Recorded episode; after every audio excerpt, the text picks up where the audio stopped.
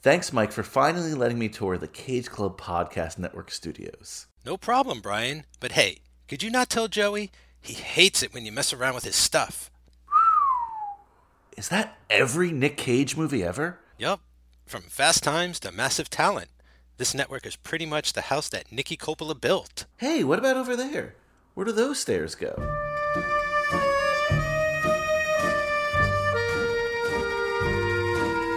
Ciao!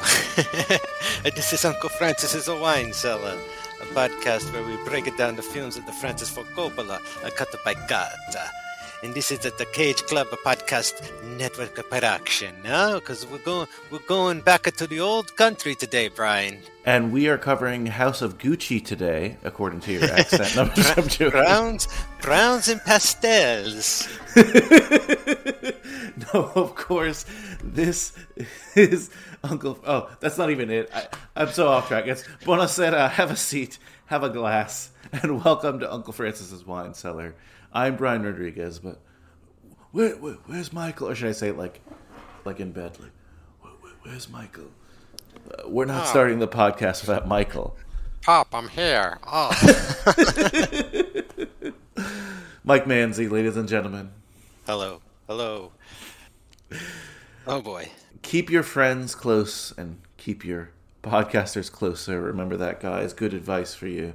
Hit that subscribe button wherever you're listening Google Podcasts, Apple Podcasts, Spotify, Stitcher. While you're there, give us a positive review or a five star rating. We are a fledgling podcast about a great man and his films. So definitely spread the word of Uncle Francis's Wine Cellar. Tell your friends about Uncle Francis's Wine Cellar. Tell your enemies about Uncle Francis's Wine Cellar. Tell your family about Uncle Francis's Wine Cellar. Spread the word. And remember, we are a part of the Cage Club Podcast Network, the home of so many other great pop culture podcasts. We will tell you all about the other podcasts we host at the end of the show. But for now, we just got to get into it because this is our third, not not Godfather three, but episode three of our Godfather breakdown. And I feel like we haven't even touched the meat of this movie, so I'm excited. I know. Well, we're breaking down the films cut by cut, but I didn't think we'd break the movies down this much, cut them down this much. Three episodes for one film. I'm loving it. I mean, uh, At least.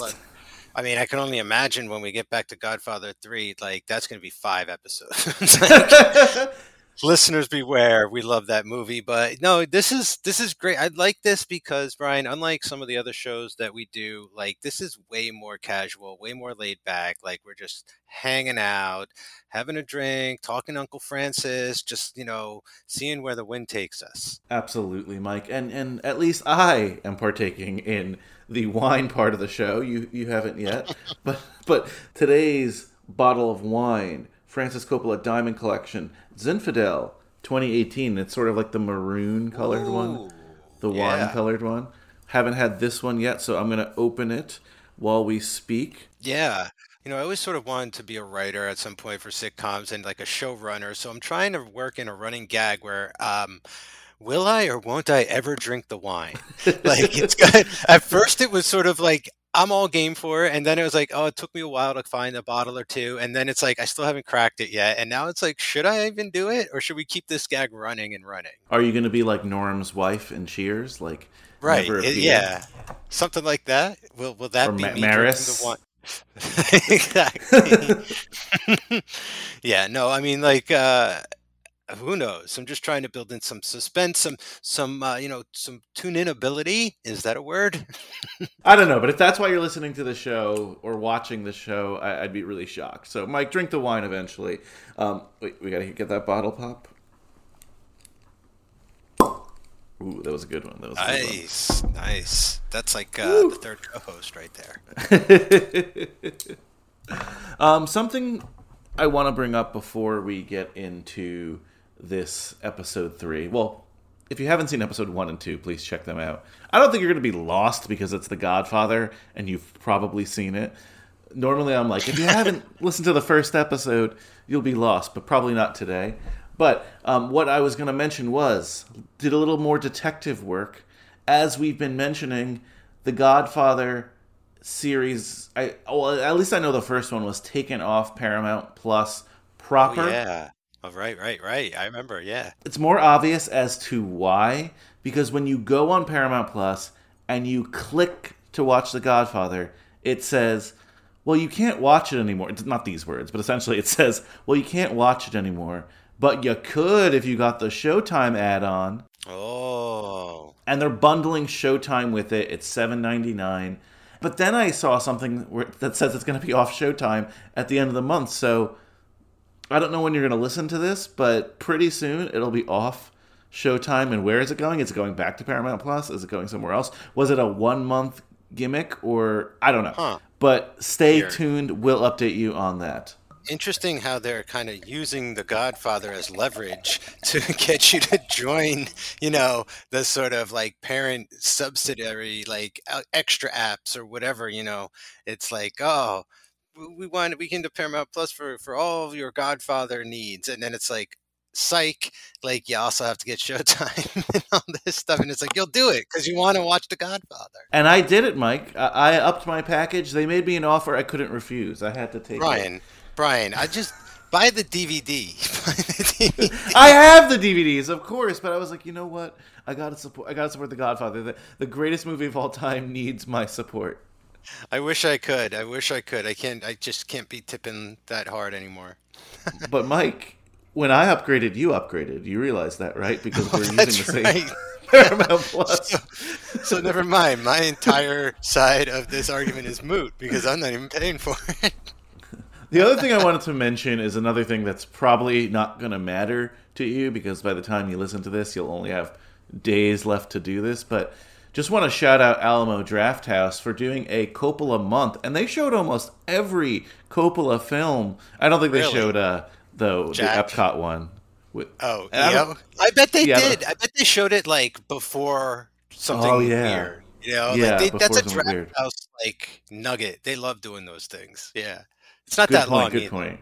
But they ran all the Godfather movies. They ran some of the newer stuff. Again, shout out to them for honoring Uncle Francis. So cheers, salute. Yeah, I would have loved to have seen when when we get to it. It's gonna be a crazy episode, but one from the heart. Like uh, having only been able to watch it. I mean, I think it was conceived for television, so I wonder if there's even a print of that, like, or if it's all on video. So I can't wait to get to that movie. But I wonder some of the oddities that Draft House got their fingers on. Yeah, that, that's a good point. Uh, if you're out there and you're somebody who caught one of these at the draft house, hit us up on social media. Mike, you're at Like- the Mikester ever everywhere, right? At the Mikester. Yeah. Yeah, like Brian, we discovered something, or at least like I discovered, I didn't know about this, you did, but you hipped me to something I couldn't believe I missed this, but you know, R2D2 was almost in The Godfather. Oh my goodness. Yeah, that, that was another journey. So we're gonna, At one point we'll do this, but there's this thing that was on either an episode one DVD or something along those no, lines. it's, yeah, originally it was released online as like an extra, and then it, and then I think it's on the episode two DVD extras, but it's also its own self-contained DVD as well. Yes, and it's called uh, Beyond the Dome, I think, an R two D two like documentary. It's a mockumentary. It's like a fake. It's a mockumentary, yeah, in the vein of like uh, VH1. They used to do like uh, music documentaries of yeah, behind the now, music. behind the music kind of stuff. Uncle Francis is like all over it. He, you know, Yeah, and he was like, he was my original choice for Michael. They didn't go for it. it. It's hilarious. That is something we'll like cover maybe as a gag one day because again, like you said, he's all over it. So that was actually pretty cool. But follow us on social media because Mike and I share a lot of this kind of stuff. I am at O My Rodriguez on Twitter. He is at the Mikester. You'll find him. We also have a show Instagram, Uncle Francis's Wine Cellar. So check us out there. So I was gonna say, if you saw any of these movies at the draft house and there was some cool little feature at your local Alamo draft house, like some tidbit, some Uncle Francis knowledge you got, or you just want to share your experience, let us know and maybe we'll share it on the air. I'll, we'll definitely respond. We want to talk Uncle Yeah. Francis. yeah. I wonder what the wine list was like. Ooh, I didn't even think about Yeah. that. For, forget the craft beer. I want to drink Like, a wine. yeah, That's the first thing I almost. It's pretty much the first thing I thought of when I was like the draft house. You know, is it, it's like food. They always kind of pair the film with the meal, or they try to at least. You know, uh, Turner Classic Movies is also doing some kind of wind and film thing as well. I got to do more research on that, but I wonder what they're pairing The Godfather with. Mm. Anyway, Well, we, we pair with that Coppola wine. And if, if you are a rep for Coppola wine and you'd like to sponsor the show, please, Yeah. please, we'd love to take your money because I drink it. I mean, we're giving you the free pub anyway. We might as well get paid. Or just free wine. We'll take the free wine. Yeah, Um, and you know, I, I would definitely you know drink it if it's free and uh, yeah, sponsor for sure. Also, putting it out there again, the cannoli sponsorship is still open for Uncle Francis's See? Wine Cellar.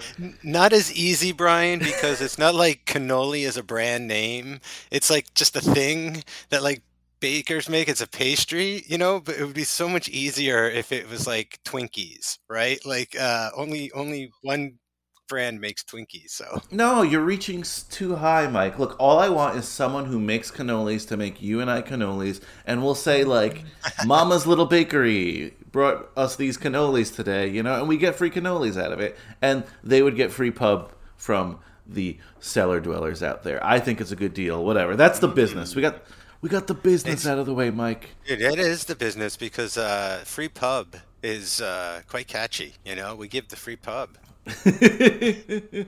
well, it's got to get personal now, Mike. We got to at Uh-oh, least try to finish The Godfather here. And it's personal to me because I love this story. I love this movie. I re rewatched it for this, and I, Wow. I'm so excited to talk about it. So, last time we talked about the saga of the Turk, as we called it.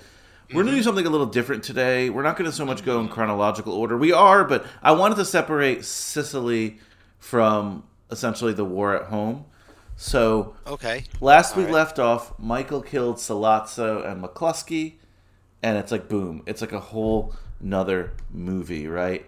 Yeah, we get what is sort of the equivalent to like spinning newspapers at that one point, you know, with all of like the the headlines and all that. We get Francis Ford Coppola's father playing piano as they go to the mattresses. That all that kind of stuff is fun. Where the real opening to me of this second half of the movie is when the Don is released from the hospital, and like all the kids come into that room, hmm Oh yeah. and like you know this baby's crying and sort of chaos and he essentially like shoos everyone out except like i don't know his inner circle right Right, You- right. Sonny i think tessio's there definitely tom and they're, Yeah, they're talking Clemenza, about maybe. Clemenza maybe and they're just talking about everything that's been going on. Uh, they're, they're, they're bringing the godfather up to speed. Basically they're like you know we killed this guy we killed that guy. And you have that emotional moment of the well first first first before i before the where's michael it breaks my heart. It makes me laugh every time when they first are like oh we're sending uh, we're sending fredo to vegas you know and Mm-hmm. and he's just like i'm gonna learn the casino business pop like he's like five he's years like- old I just got my first paper up. That like I'm gonna, you know, like I'm finally stepping up. And it's like, no, we just we need you out of the way, like Yep. right now. Like we, you're gonna you're you're gonna get killed for sure if you stick around. like you gotta go. Absolutely, absolutely. But again, I think this scene is remembered for Don Corleone asking where Michael is. eh, You know, like where's Michael, and then them breaking it to him that hey, he's in now. He killed Sollozzo. Yeah, we Mike have him did it. protected. He's safe, and the heartbreak on the Don's face. Oh yeah, you think he's gonna die? Like he got he just got shot again. You know, he's like, oh, oh, that might have hurt more emotionally. You know, because the other thing was business, and this is like personal repercussions and all those kinds of things going on now. And it's like, oh, the last thing I wanted, and it happened. Absolutely, and and you could tell in his head he's thinking like, if I were myself, if I weren't shot, if I weren't in the hospital, I would never have let get to this level. Oh, absolutely. Like that's yeah, that's the whole thing. Like Mike wasn't even involved with the talks about the Turk with the drugs and going into the drug trade. You know, he wasn't in that room. He, he was uh, going to see a movie with Kay or whatever. Like you know, like, he was def- he was completely separate. And uh, that's the way that Don would have kept it, you know, if uh, things had gone a different way. If he had been a little quicker, if Fredo had been a little sharper, whatever. But, uh, you know, that's not how the cards were dealt. So it's too bad. yeah, last the Don remembers, Michael is the shining star of the family. He's a little simpy with Kay, sure, because he's a family man, but not a family man. And I'm using air quotes, but he he's just sort of this war hero coming back, and he's gonna be the normal Corleone, right? Like Senator Corleone, Governor Corleone, right? And when the Don wakes up, he's just like the rest of them, a criminal. And it's like, whoa. Yeah, he's like, how long? How long was I out for? You know, like it wasn't out for that long, and how much happened, and like who did it?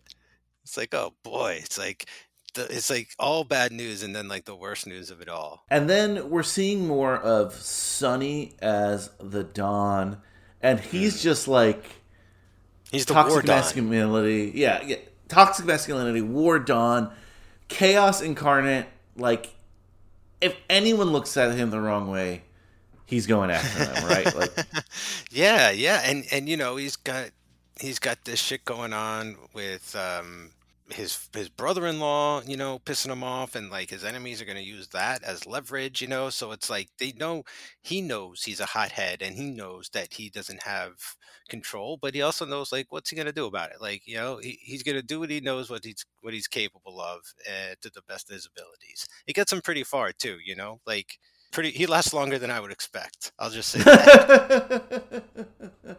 but he's all like just you know, like uh, he's yeah, all he's re- emotion and.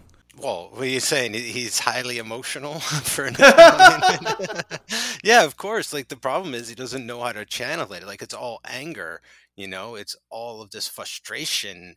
Um, but it's not just he, anger because it's like sex too. Because he's still having affairs. Well, I, I totally forgot that. Like that he's still like banging that bridesmaid and like he sends the whole freaking guard to yeah. her apartment so he can have sex with her and just like la di da walk out. Well, that's the problem. Is like that's he's trying to relieve some of that frustration and trying to channel some of that extra energy at other places, and he's got these other vices that are just you know going to get him killed. And it's like Michael pretty much like becomes celibate when he becomes the Don. You know, like when he comes back from Italy, we'll talk about it. But like even his marriage with Kay, like he's not with other women, or he's not even you know when they get divorced down the line. And it's a very sort of like chaste kind of position. I feel for Michael anyway, and I think Sonny is the complete opposite. And we see that like he's too rambunctious. Like he's he can never stop.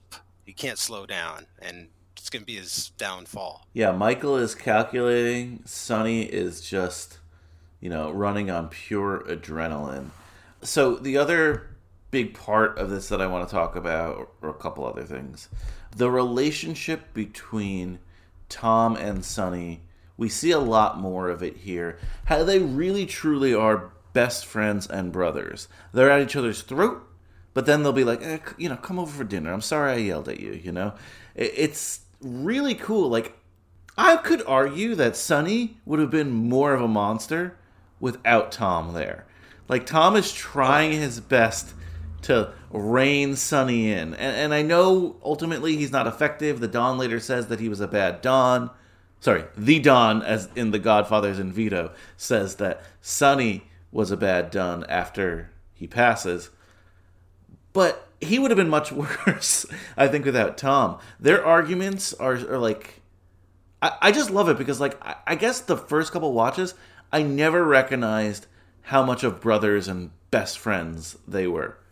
It it almost feels like he's closer with I mean I think he is closer with Tom than with Michael certainly with 100%. Fredo. I think he's he's closer with Fredo than Michael just because Fredo's around more than Michael he's always in the room you know and he, they probably have some more like private jokes and things like that but yeah Thomas is real brother. And you're certainly right. It's also his sort of anchor, his tether. They almost feel like one complete person, like a yin and a yang. Like, because Tom has his issues too. You know, he's almost like he wants to be, you know, very go get him and probably like a soldier and someone in the field, but it's not in him. You know, like he's. uh he's the businessman or whatever. Like he's he's the suit, so like he always has to be in the office with the Don, and he's the consigliere. It's just a different position. But I almost feel like they're the two sides of the Don of uh, Vito Corleone. You have Tom, who's sort of like the angel, and then you got Sonny, who's sort of the devil. And I feel like they're matched in that way. Yeah, and we discussed Tom's no angel in that sense. You know, he goes out to L.A. And, and, sets things up, so he's he's a thug as well. But you're so right. There's a more litigious nature to him. That He's more, much more calculating, but not in a sinister way, in such a by the book way. Yeah, I didn't mean he was an angel in the sense that he's like a good person. I just think nobody like, is. Yeah, yeah, no, but uh, just as far as like you say, like he's much more sort of business minded, and he has to think of the, he thinks of the repercussions, and he's more of a long term like look at the big picture. And Sonny is like now, now, get this done now. There's a reason that the Turk kidnapped Tom for that exact thing. Like he knows that Tom is smart and rational. You know, if if yeah. Is irrational, Tom is rational. However, there's something that I think probably was explored more in the book. I could only imagine. I haven't okay. read the book. That we don't get too much exploration here, which I'm fine with because the undertone, which Michael explains early on at the wedding, Tom's going to make a good consigliere. He's not Sicilian, but he'll make a good consigliere. This is the ceiling for Tom. He could never be Dom. Despite, I, I felt like I said Dom, like Dom Toretto. He can't be Dom Toretto, but he no can, one could be him either. Yeah, but he could never be Don. He could never be truly a Corleone, and this is something he yeah. must struggle with. Right? He is so close to Sonny. He is so close to this family. He is by every metric, by every measure, one of them, except that he's not Sicilian, and he can never ever be Sicilian. So I imagine he's always fighting this, right? Like, and he's not an asshole about it. He's, you know, a relative good guy. He gets a little disappointed at times, but he's got to be in a weird position, right? Oh, most definitely. Like, there's a lot that could happen with someone in his position. You know, someone who first of all, like he, he, he would have been dead, you know. So like he he's come a lot further than he would have if he never met Sonny, I guess. Uh, so there's that, but and he's very successful. There's absolutely nothing wrong with this position, but like you're right, like there is something about like seeing the ceiling and knowing like you can't go any further, okay? But then where he is in this lifestyle he's got a lot of information, right? And he could be it could be used against the Corleones, and the, mm. all it takes is for someone to, in the Corleone family to come along and be too suspicious of Tom and be like, you know, what if he talks and this and that? So like he's in an even more precarious position than he might even realize one day, and it's like they decide to kind of retire him down the line, I guess, but like they could have like retired him if you know what I mean but they don't because of that familial relation, you know, of the fact that he was raised for all intent and purpose as part of the family. But you're right, like he can't ever get like made, you know, it's like Goodfellas, like he can't be a made man ever. So there is always that seed of resentment that could grow, but I see in his character the way it's written is that it's what sort of drives him to do his job the best, you know, to be the best consigliere instead of one that could sort of just get replaced. And it's like, look, like the Don didn't need to pick him as consigliere. It could have been he could have been like, Tom, I put you through law school and it's just it's not working it's not working out and it's not because you're not sicilian you know like the don could have gone with tessio or clemenza people he knew his entire american life right um, but he doesn't use them so there had to have been something about tom something more that they saw in him and something that shows in the film i think through his character is that like he would never betray the family even though he knows he could never be part like a hundred percent part of it. There's two things that sparked in me, Mike, what you just said, because I think it was awesome and brilliant. The first one is something I repeat a lot. I'm going to repeat again. Like I said, if you have a shot out there, take your Sambuca now. well, not that you take the shot of it, but you know what I mean. How disappointed I am that they did not sign Robert Duvall for Godfather 3. Because yeah. everything you're saying would lead to a boiling up of that. And I'm not saying, you know, he's supposed to be Michael's foil, So Yeah. w- was he the bad guy? It was probably going to be one of these things of like, I don't know who to choose because, frankly, at that point, he probably earned it if Michael wanted to step back, despite him not being Sicilian, and that's the one thing that's going to stop him, right?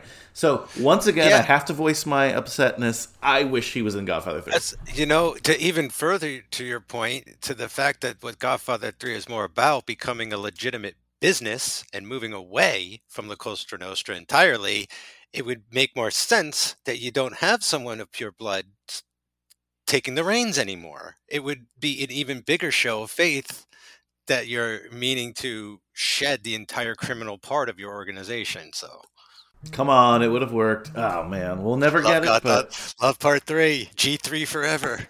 I almost just in these last 30 seconds had a fantasy that there's almost a film between part 2 and part 3 that mm. we we can get that story and then he ends up dying because he's dead in part 3. Why not?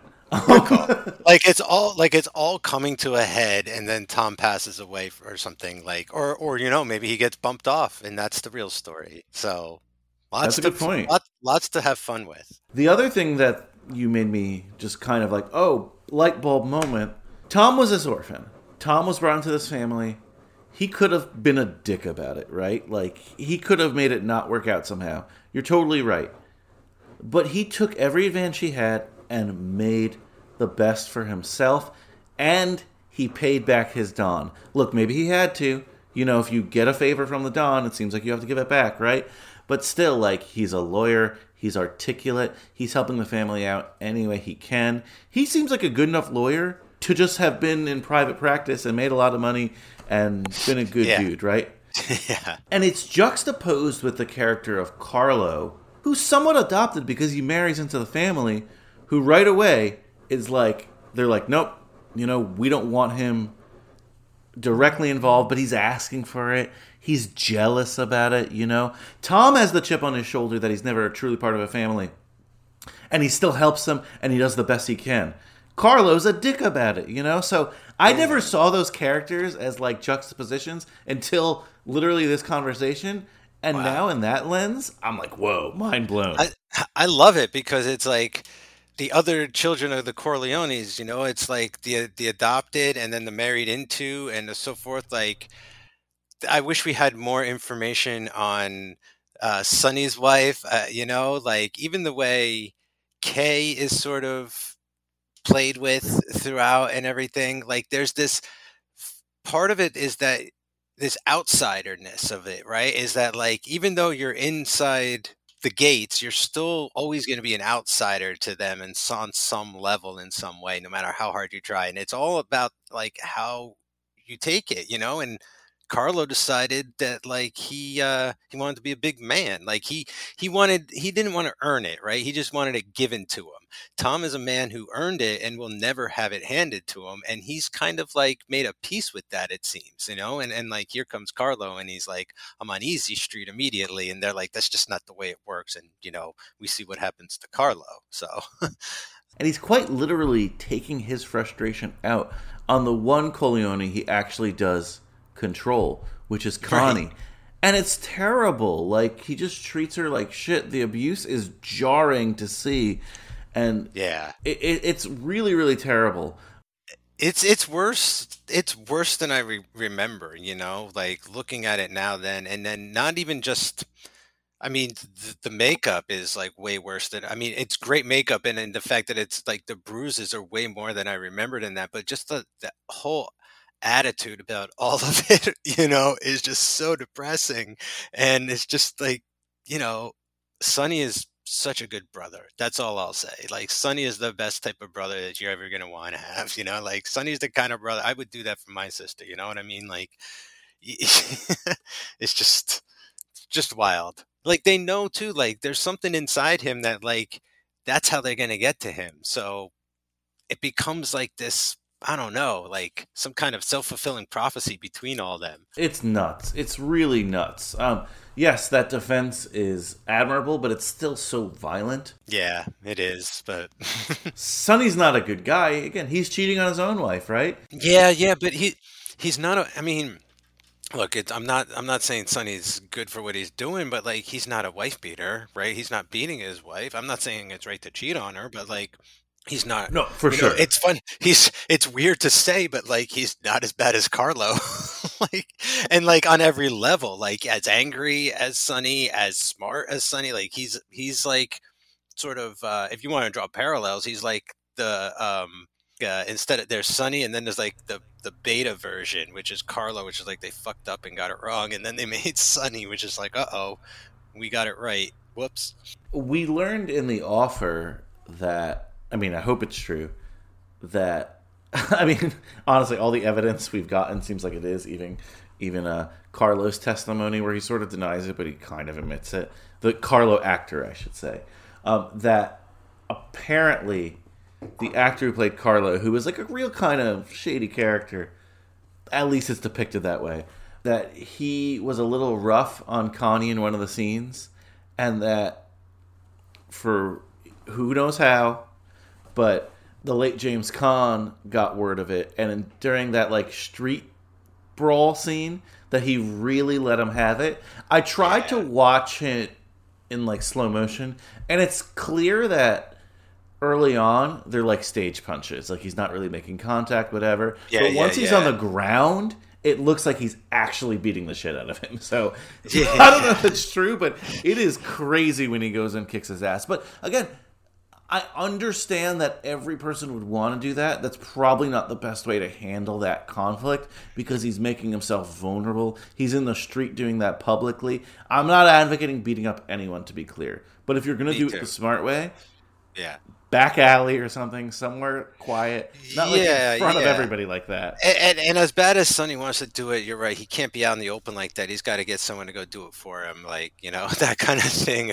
Um, but yeah, you know, regarding that sequence where they're fighting in the street, um, yeah, James Caan straight up like full on misses him in one or two swings of the of the punch. Uh, but then I feel like everything with like the garbage can and the hands, uh, like on the uh, like holding the gate or whatever, like all that stuff feels like um, like things got a little intense. I was I was trying to I was trying to you know investigate as I was watching, knowing what I know now. You can't Right. help it. And you're totally right. Like the beginning seems like it starts off true, like movie punches, but then once it's on the ground and he's throwing shit around, you're like, oh, oh, okay. Yeah. So help explain something to me, Mike. Sure. I've never understood what the plot is here. So we get a like a moment where once again, and this is the really aggressive time, Carlo beats Connie. It's hard to watch. I would trigger warn anyone to watch this scene. It might be with like one of the most aggressive scenes in like major movie history when he's when he's beating her like that. It's awful. But was it all a ploy to get Sonny to go over there? How does that make sense? So okay, so from what I understand is Carlo went to them or they've got to Carlo and they said we need to get Sonny. And he's like oh well I know how to get Sonny you know I will I'll beat on my wife a little more and that'll get Sonny to blow his temper and he'll come running and he's gonna want to come beat the shit out of me like last time this time he's gonna want to come and kill me. So he's definitely gonna come if I hit her again. And this time you know you'll be waiting for him at the toll booth and he'll never make it. It- it's i think it's i think that is the plan. I think the logic there is that like it's it's kind of like you know we've been watching we've been seeing what's going on. There's really no way to get to any of these guys uh, out in the open so like we got to go go through like personal channels. So i feel like in some way they got to him they got to carlo and he was like, "Yeah, fuck Sonny, get him the fuck out of here. I fucking hate him. Like, you know, they screwed me over. They won't let me in the family. This and that, whatever. Like, yeah, I never once doubted that he was involved. To be honest with you, Oh, I, I never doubted he was involved. I just, from a writing perspective, have always been confused. Like, what kind of sick person is like, here's how to get Sonny to come over here? Let me Yeah. Actually beat my wife to this level, right? Like, he, yeah, th- this sounds weird, but like, he can't, like, just pull his punches a bit. You know, like he has to do it to that level. Like he must be Uh. really disturbed to have to do it that way. And how do you know she's? I mean, he can assume she's going to react like that, but how do you know she's truly going to react like that? And they've set up the toll booth for nothing. You know, unless there's like prep time, like unless like oh it actually happened, go to the toll booth. Yeah, I mean, I think. Well, I, I I'm not sure. I mean, maybe there were there were a couple plans in motion and things were in flux, and it was like we got a couple things going on that might work, and like you know, just hang out at the toll booth. We'll let you know which one is on, which plan we're going with. But I, I don't know. I think it's a lot of it is like just Carlo being like, I'm getting away with it this time too. You know, like Sonny's not going to come back and stop me. So this time I can really go as hard as I want. Like, yeah, he is a sadistic bastard too. You got to understand that. Like, especially if he, you know, set up his brother-in-law and tried to take down the whole Corleone family from within. Like, you know, he's a mole. He's a despicable dude. All this kind of stuff. So I don't know. Other the other thing is that. uh it's it might just not be the best writing. I don't know. Like you had to read the rest of the novel, and like I, you know, they were on a time crunch, and I'm sure they trust me. It's for what it's worth. It, it has the toll booth sequence in it, so it, we get like a very shocking and memorable uh, movie moment in uh, film history out of it. So. I never once thought about that, to be honest. I was just like, "Oh, this is how they're gonna get him." Like he knows that, like beating on her will draw him out, and so they draw him out and they get him. The only other thing I can think of that could rationalize this is since they're going to the mattress, mattresses, sorry, since they're going to the mattresses, both sides, all sides, maybe the distance between Sonny's house and Connie's house is enough where you have guys near that toll booth that all Carlo has to do is like quickly call like all right he's on his way and those guys can just like swarm there and do it See, you know I, I I think it's even easier than that. I think they woke up and like today's the day. Like you go to the toll booth, Carlo, you make the call at this time. You know, we know that he's going to be at the compound or whatever, and like, yeah, then the other thing I can think of is just again back to sadistic Carlo. Like they're like, say to him, "Hey, make Sonny go to your house today," and he's like, "I know how I can do it." You know, like exactly. Well, yeah, yeah. I th- well, because What- he can't just he can't just go to Connie's because he'll have an escort. He needs something that he's gonna race ahead for without thinking. You know, like they can't. They got to catch up to him. He's like, he's like, I'm going alone. I don't need the god. Like whatever. You know that. Remember, uh, he leaves without protection. You know, so like, if Carlo was just like, hey, I need to talk to you, man, that's not gonna work. What makes this movie great is that you feel like you could pause any scene and somehow click a character, and if you clicked on them, that movie would still be fascinating, right? Like the Carlo Right. story would be fascinating. Almost everyone in this movie, you're like, oh my god, every character has depth that's explored, but not hundred percent explored. That we have questions like, and we want to know more, and that's what makes a movie Yeah. great, right? I think that's part of what makes the sequel so beloved is that people wanted more of these characters. Like they wanted their future, they wanted their past, they wanted their entire the entire history of this family to some degree, you know, and we get most of that, I think, in the next movie. That appetite is sufficiently uh, filled for me. And look, I'm not cool enough. I'm not letterboxed enough or hipster enough what? to be like, oh, my favorite movie is this random horror indie film here. Like, I truly think that my favorite movie is The Godfather 2.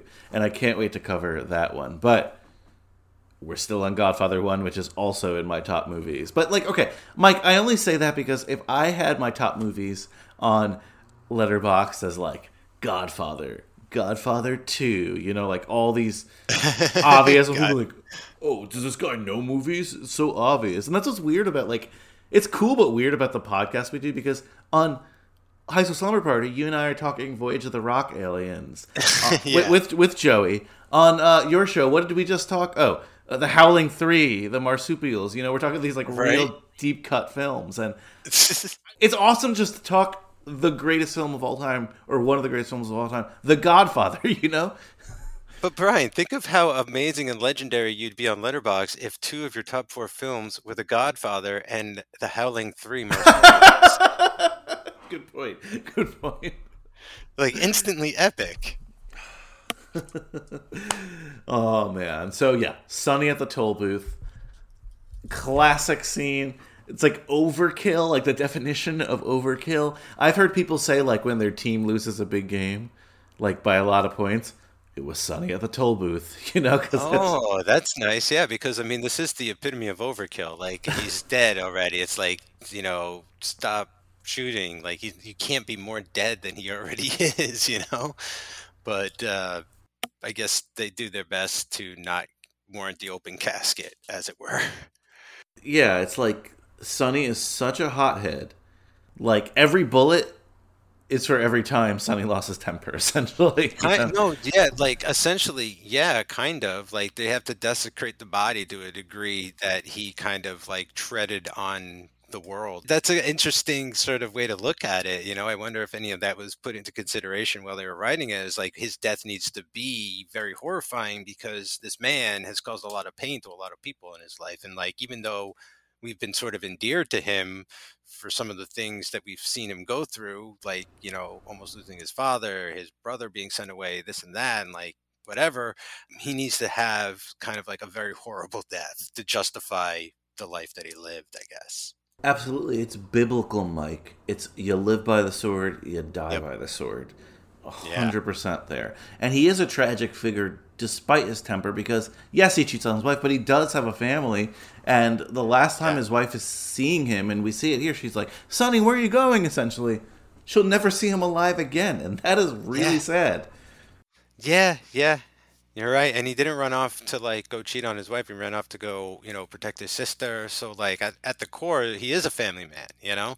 And it's just it's vice that got a hold of him. And his vice is sex. So that and violence. Sex and violence, a hundred percent. Yeah. so, Oh man! And then, oh, speaking of Tom, the scene, one of the best acted scenes in the film, and there's a lot of them. The scene where the Don sort of wakes up and he's walking around, and Tom is distraught, and he's like, "Cars are coming." The Don is like, mhm. oh, Cars are coming back and forth. My wife is crying upstairs. What's going on, Tom? I see you needed a drink. You've had your drink. What's going on? And and Tom, who's lost a brother, has to tell his adoptive father that his firstborn son has been killed. And it's just heartbreaking on all amends. Just like personal experience the worst things I've ever felt, and we've all, I can't say we all, but anyone who's experienced death in their life has had to do this. When you've had to tell someone who you love, who mutually love, the person that passed, that that person has passed, that's one of the hardest things a human being can go through.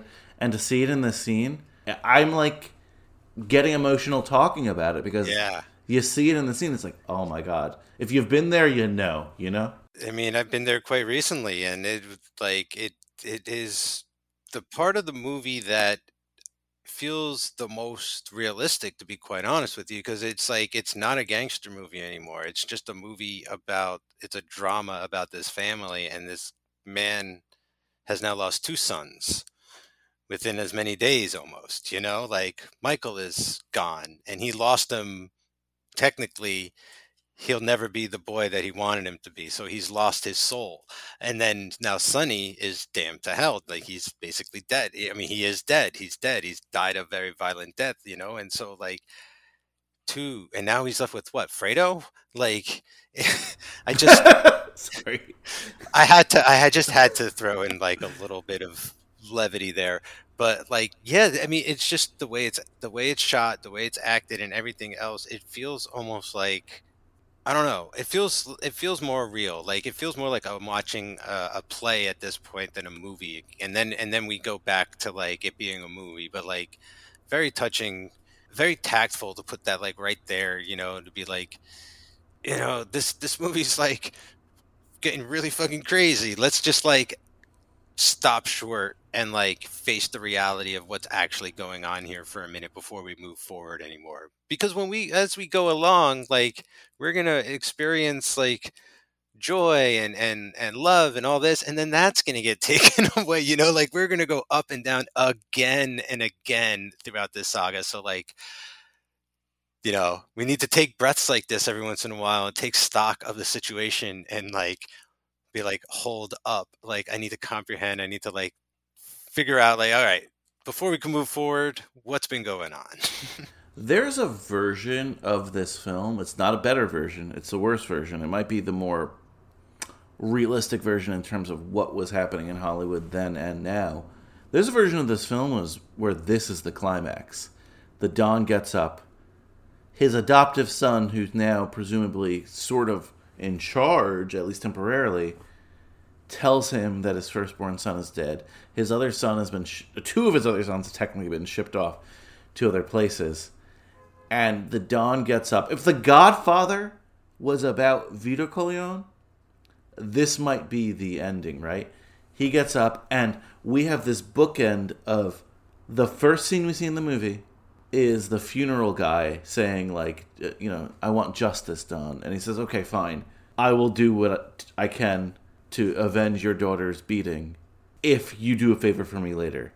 And the favor gets returned in that funeral parlor, and it's so just poetic. And it, well, first, when Tom calls in, is like, you need to repay your Don. He's going to be there in what, like half an hour. Be Yeah. ready at your funeral parlor. And the guy's there and he's scared. He's like, what is he going to have me do? And essentially revealing his son. And just, you see Marlon Brando's eyebrows in that scene? He's just like so emotional. He's like, I don't want his mother to see him this way. They massacred my boy. And it's like, yeah. another actor That's over overacts there though you know? He's like they massacred my boy you know? Nothing like that. And it's just beautiful and sad and depressing. And there are certain gangster tales that would end here right? Like if this if michael wasn't the main character you. Yeah. could you could justify an ending about now and be like wow Huh. that was a tough war right it's not as good of a movie That's no, that's interesting. I'm glad that never came up. You know that that as uh, as much as they wanted to cut this film down, Evans was never like, well, just end it halfway through. God damn it, just call it there and call it a day. You know, Michael's gone, Fredo's gone, fucking Sonny shot, fucking done. You know, it's the end of the movie. All the kids are gone. Just make dead. I'm glad that never came up. I don't know. It's a very interesting thought. Like that's uh, quite a possibility, you know. And you wouldn't be wrong. Like they, it, it would play like that. Like another movie with less. See, like here's the difference. It's like this movie isn't even about the plot. It's about the characters, and that's why I feel like it goes on. You know, like we now jump to Michael. And we follow him now because Sonny's gone, you know. So like it, it's like this hopscotch thing. Like first we're following the Don, then we're following Sonny, now we're following Michael. Like it's uh, it's pretty fun like that. Yeah, and the way the movie depicts it, the Sicily stuff is more interspliced. We're just talking about it like this because it's m- more organized. But you got me thinking, Mike. If this was like a TV show, season one ends here, and season two opens up in Sicily.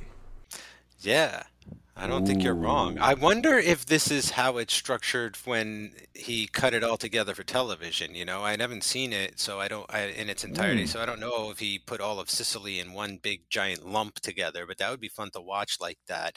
And it pretty much happens. I feel, for the most part, like I feel like to me it plays as if the America stuff yeah, it's happening at the same time, but it feels like it wraps up sooner than the Sicily stuff does for some reason. I don't know. Just that's just kind of like my takeaway from it. But Because I think this America stuff is some of the most underrated stuff in the film. It's it's it's the Massacre of My Boy is famous, but some of the other stuff. yeah. You know what? You want to know how famous the Massacre of My Boy line is? Is that uh, I was at the tattoo parlor a couple weeks ago, and I was talking about The Godfather and gangster films, and my tattoo artist knew he he said that quote, and then he said, "But I've never seen the movie," and so he He's was never seen The Godfather. No, and he's around. I'm not. I'm not gonna say his name. I don't want to blow him up, even though he's great, and I want to send customers to him. But like, you know, and he's around my age, uh, and I was like, you know, he was, he's like, it's three hours, and it feels, it looks kind of slow. I was like, it might just, uh, he's like, split it up into two days. It's got more action than you might think, if that's what you're looking for. But yeah, it's just funny how famous these lines are and how integrated into our lives they are, and yet some people, you know, still still haven't seen the source. It's crazy. It's crazy to think about. I should drop off a copy tomorrow to the shop and be like, "Here, this is." tomorrow, you're getting like, another tattoo, Mike? No, no. I'm figuring I should just drop by the shop oh. tomorrow and be like, "Here's a copy of The Godfather for Sean." well, on High School Slumber Party, my cousin Pumpkin got a Goofy movie tattoo for the show. Mike, you are a very tattooed man. Uh, and Uncle yes. Francis tattoo is going on there at some point. Hmm, now you got me thinking. What would that be? Ooh, oh my gosh! Interesting, interesting. I want to take a little two or three minute side segue before we get to Sicily. I know everyone out there is waiting for Sicily, but racism in The Godfather. We see a couple yeah. scenes here that really put it to the forefront. And I don't mean The Godfather's racist. I actually think it's a bit progressive that they're actually pointing out how racist the mafia is. Mm-hmm. There are two lines that, as an adult, yeah. as an adult in 2022, really, really get to me. The first is Sonny when he's the Don, he's sitting down, and he's talking about um, how they've sort of set up these banks in Harlem, that they're giving loans at high interest, and he's almost like laughing at them for taking it, and they're never going to be able to pay it back. They're like they've organized a somewhat legal scheme to screw over minorities, and that's something the the mafia actually did. So I'm impressed by the shout out. And if you mm-hmm. ever wonder why, like, oh, why was Mario Puzo threatened? Why was Mario Puzo scared? Because when he wrote the book, more so in the book and less in the movie, but when he wrote the book, he wasn't like, oh, the mafia is great. It's really cool. Like, he was depicting a lot of the bad stuff, too. Yeah. And that's here. And then later in the scene, we'll talk about, I, I want to talk about after Sicily, one of the other Dons from somewhere else talks about, like, how, yes, I don't like drugs, but we can make money on drugs essentially. If we sell it only to, I'm, I'm not using his words, but if we sell it only to uh, the black parts of town, and he says a line along the lines of like, "They're animals anyway. Let them destroy their yeah. souls." And it's like, yeah. oh, oh, and yeah, that's he... true too. The mafia was highly involved in the drug trade, and they did go into inner city communities like that mm-hmm. and and ruin them first at that. So like all true stuff that yeah. I don't think regular like AMC, It's a Saturday, Godfather watchers are thinking about. But it's like, whoa, they're they're, they're like digging into the mafia in this. Yeah, yeah, and I bet they would have put more in there if they could have too. I think Coppola was on the same wavelength as Puzo, but Puzo might have been a little more on the political bend, you know, and Coppola wanted it to pull back and make it more family, not family friendly. I'm saying I'm saying about the family. Yeah, yeah, yeah, for sure. In those scenes, like as you say, like Sonny is is one of the people who is making derogatory statements or not statements, but like you know whatever. Like he's part of like he's enjoying the way that they're scheming on these people, and then in the other one, the Don is in that room.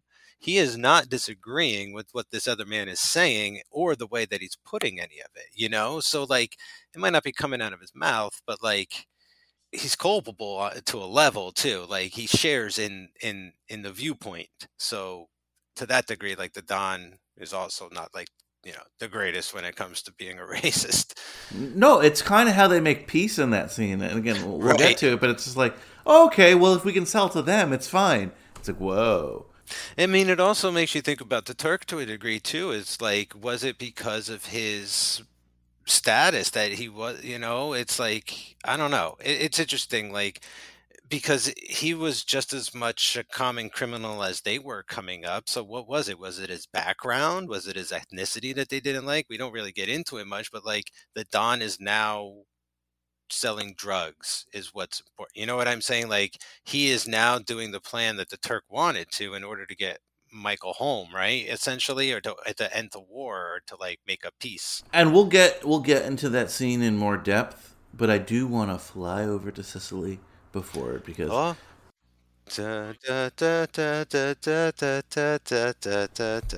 and Mike, I'm disappointed you haven't commented on my outfit. No, I'm not Han Solo.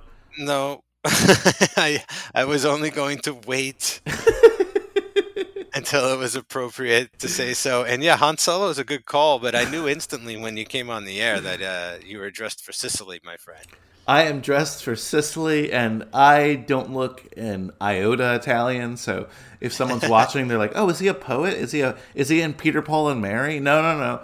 This is my Sicily hat I found. This is the vest a vest that doesn't fit me anymore that I found in my closet, and I'm just like you know chilling in Sicily, hiding out is my Sicily outfit. So thank you for acknowledging. Finally, I appreciate it. I love the Sicily stuff in this movie, and it's not as long as you think. Honestly, if you added up all I the time for. Sicily, it's not that long, but it's so impactful. It's so beautiful and it's so amazing. Yeah, I mean, it makes me think of uh, that scene in The Offer when they're like, uh, you know, where's the lights? Where are you all, where's all your equipment? And he kind of just like points to the sun, and he's like, "There's my light right there." Like, it looks so different, but like so also like part of the other stuff. You know, like it's all very coherent, but this this stuff is such a breath of fresh air because like we're out in this big wide open landscape.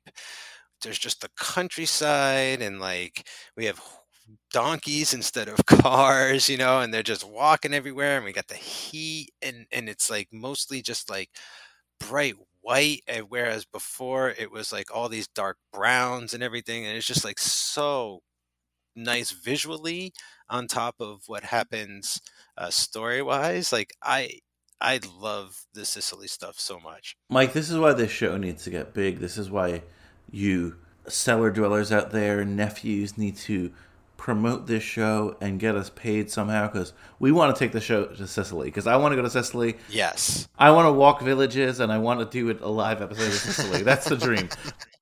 Oh, I, I keep saying my favorite part of the movie or the best part of the movie or the best acted part of the movie. The Sicily stuff is just so beautiful. And Francis has talked about this. The whole Sicily chapter is about Michael's final loss of innocence. Mm-hmm. Right? Like, yeah, yeah, he's crossed over because he shot a cop and he shot Sollozzo. But there's almost a little hope in his heart that he has a chance to maybe he lives his life in Sicily and lives this fantasy, but it is not See? to be. Like he has literally crossed over and physically crossed over now he is actually where like mob began mafia started you know like he like that's how i'm trying to think of it on that level like it's so literal you know it's like he's crossed over into this world and now he's in sicily he's literally in the world of the mob and like it's it's just so fun to think about like how deep he's in and to think that he you know considers being able to have a, some kind of life there i feel sorry for him on some level you know almost because like he's only there to heal physically. He's not there like he has no chance of healing emotionally and he tries to and it just like is the thing that sends him over the edge. It's like it's what turns him into you know for modern parlance essentially darth vader you know like he just becomes a machine after that just like a mob machine man of some kind so i especially love that like this part for that you know you you see what his hopes and dreams are and then unfortunately we have to see them explode right in his face um but Quite all- literally. yeah, yeah. I mean, that's the thing. I love how literal this movie is. You know, that's the journey. Like that's that's the only way it could have gone, you know? Like if he had just, you know, done nothing, he probably would have exploded in that car bomb because there would have been no one else to bring the car around for him. Fabrizio would have just like, you know, ditched him one day or shot him in the head or something. So like one way or the other, something bad was going to happen out there. So by the skin of his teeth, he makes it back to America. I, I feel. And look, normally I don't like to go scene by scene in a movie when we talk on a podcast, but just like every scene is so good in this movie that we almost Mm-hmm. have to, right? So here's my Sicily notes. Early on, we get Don Tommasino. He's going to be a big character in all three movies. And by the way, Yeah. we Yeah. to Sicily in all three movies, which is amazing. That's right. And Brian, Sicily's my favorite part of like part three as well. So like I don't know what to tell you. and Tommasino is the best, you know? He's just like always out of breath, always sweating too much. oh, just that amazing uh, mansion that he lives in. Just wonderful. Yes, he's obviously powerful. Yes, I could see how he became a Don, but I also can't. Like, he doesn't seem like he physically killed anyone, you know? Because he's like, you're right. He's Well, always he's always out of yeah. breath. He almost he almost seems like um, I don't know. Like there's just there's there's not that much going on out there, right? So you know, there, there's probably lots of Dons actually. Now that I think about it, like it's Sicily, so like it maybe it's an honorary title to a degree or something. But eh, hey, the bottom line is like he's there to provide protection in all of the in all the movies, and like that's his trade. And he kind of fails, doesn't he, for the most part? like I never thought about it like that, but you're kind of right. He's kind of like a, a shitty host in that way. So, again, the Sicily stuff is so beautiful, and when we get there, we see Don Tommasino, and Michael's walking with his two bodyguards, and Don Tommasino approaches, and he's like, "Where are you going?" He's like, "Oh, I'm walking to Corleone." The the town that his family is named after. We learn why later. I, I was thinking about this, like, if you first watch The Godfather, you're like, wait a minute the town and their last name is the same? The book is very clear about why but like the movie isn't until you see godfather 2 so uh, we won't we won't spoil it if you haven't seen it but it's almost like you go back in time a hundred years for them when they're in Yeah. the town. Everything's old fashioned everything's old school and michael's just reconnecting with his roots. As as a second generation immigrant as i am like i've had these experiences not with guns and walking around and i didn't shoot uh, kill a cop or anything but going back to like dominican republic and it, it's a land that i don't know. I've never lived there but you know eh, all generations of my family have lived there. And and going back and like reconnecting with that it, it's a very spiritual process and it's almost like that to the a millionth degree for michael because it's what you said. He's potentially removed from everything he knows. And he's here against his will, and he's sort of going to make the most of it. Yeah, like he's gonna treat it like a pilgrimage. Like he's in the entirely wrong state of mind, if you ask me. Like Don Tommasino's like, "Where are you going? Where are you going? You, it's dangerous to walk around all over the place out here." And he's like, "I'm going to Corleone, where like uh, my family's from." And and you could feel like Tommasino's like, "Oh my God, what is with this kid? Like, can he just stay inside the grounds of the compound, please?" But he's like, "Oh, I'm gonna go get in touch with my roots. I'm gonna go do this. I'm gonna go all over the place. I'm gonna let people know my name." You know, like he really learns a harsh lesson, which he will repeat later in the movie, which is like pretty much don't talk to anybody. like don't say shit to anyone you can't trust that you don't know that basically isn't family. Don't talk about anything with anybody or else like something like this can be used against you. Information information he will learn and he knows. He's like i he's like i've got something worth more than gold information about me. So yeah like maybe it's just love is that strong that crazy of an emotion to make somebody do something that stupid. You're married brian. Tell me what kind of crazy stupid things does love make you do? Well- but you know I, I just think like I that's just another reason I feel sorry for him during these sequences is because it's like no like lay low like lay low instead of have a wedding. And laying low is not sleeping on a mattress in a tenement in New York. Laying low is living at a villa and chill, chilling. You know what I mean? yeah drinking wine and grapes all day and just you know just stay inside the grounds though like don't go like introducing yourself to new people wild wild. But yes, what you're alluding to is just Michael's little walk to the town, meeting. How about we discussed this on last episode, or maybe this episode before that, but the air quoting big dick energy that that Michael suddenly has. But Oh, at, yeah. at that cafe, after he sees Apollonia, the beautiful Apollonia, the mysterious Apollonia, Oh the last god she's so beautiful you're gonna die the last vestige of innocence. And him and the two bodyguards are at this cafe. And the owner of the cafe, they're talking about women, they're talking about the beautiful women, and they describe the woman he saw, and he gets he goes in and he's angry, right? And instead of like leaving because one of the bodyguards is like, "Yo, we better get out of here." This, this Yeah. guy, that's his daughter. He's gonna kill us. He's like, "No, bring, bring him out. Translate for me." And he's like, "Listen, uh, I'm in Sicily. I'm hiding here. That's good information. But then, if you told anyone that, uh, your, your daughter would lose a father instead of gaining a husband." And you're like, "Oh shit!" Yeah. that's like the fucking. Sorry to curse, but that's like the the mic drop of the movie. It's like, oh, what? Like this is Michael's like Don move right here. Again, BDE right here. Boom, and it's just like, well, yeah, he basically threatens the guy's life and says, "If you don't let me marry your daughter, I'm gonna kill you." Like, what? Like, I, I never really, until recent viewings, it didn't really hit me that hard. You know how coded his words are, really. Where he's like, it's like in Goodfellas, where it's like, "You may know who we are, but we know who you are." It's like you want to you want to keep breathing and raise some grandkids, or uh, you know. Anyway, it was a bad day for all of them to meet.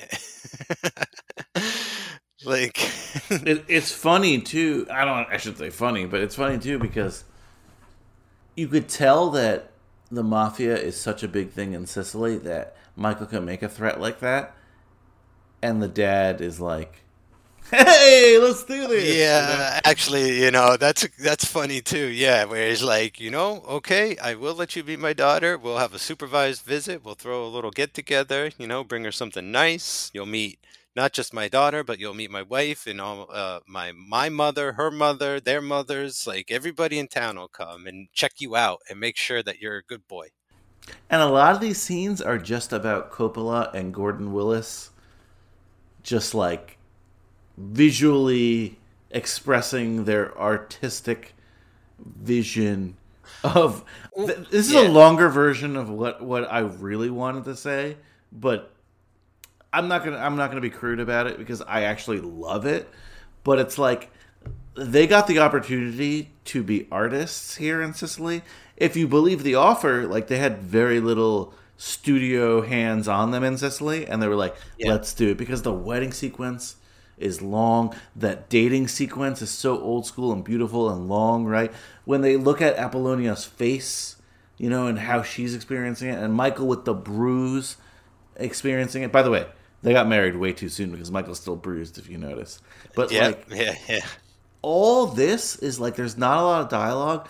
It's just music and countryside and the sun and it's it's beautiful and again it's like your last last chance at innocence, Mike.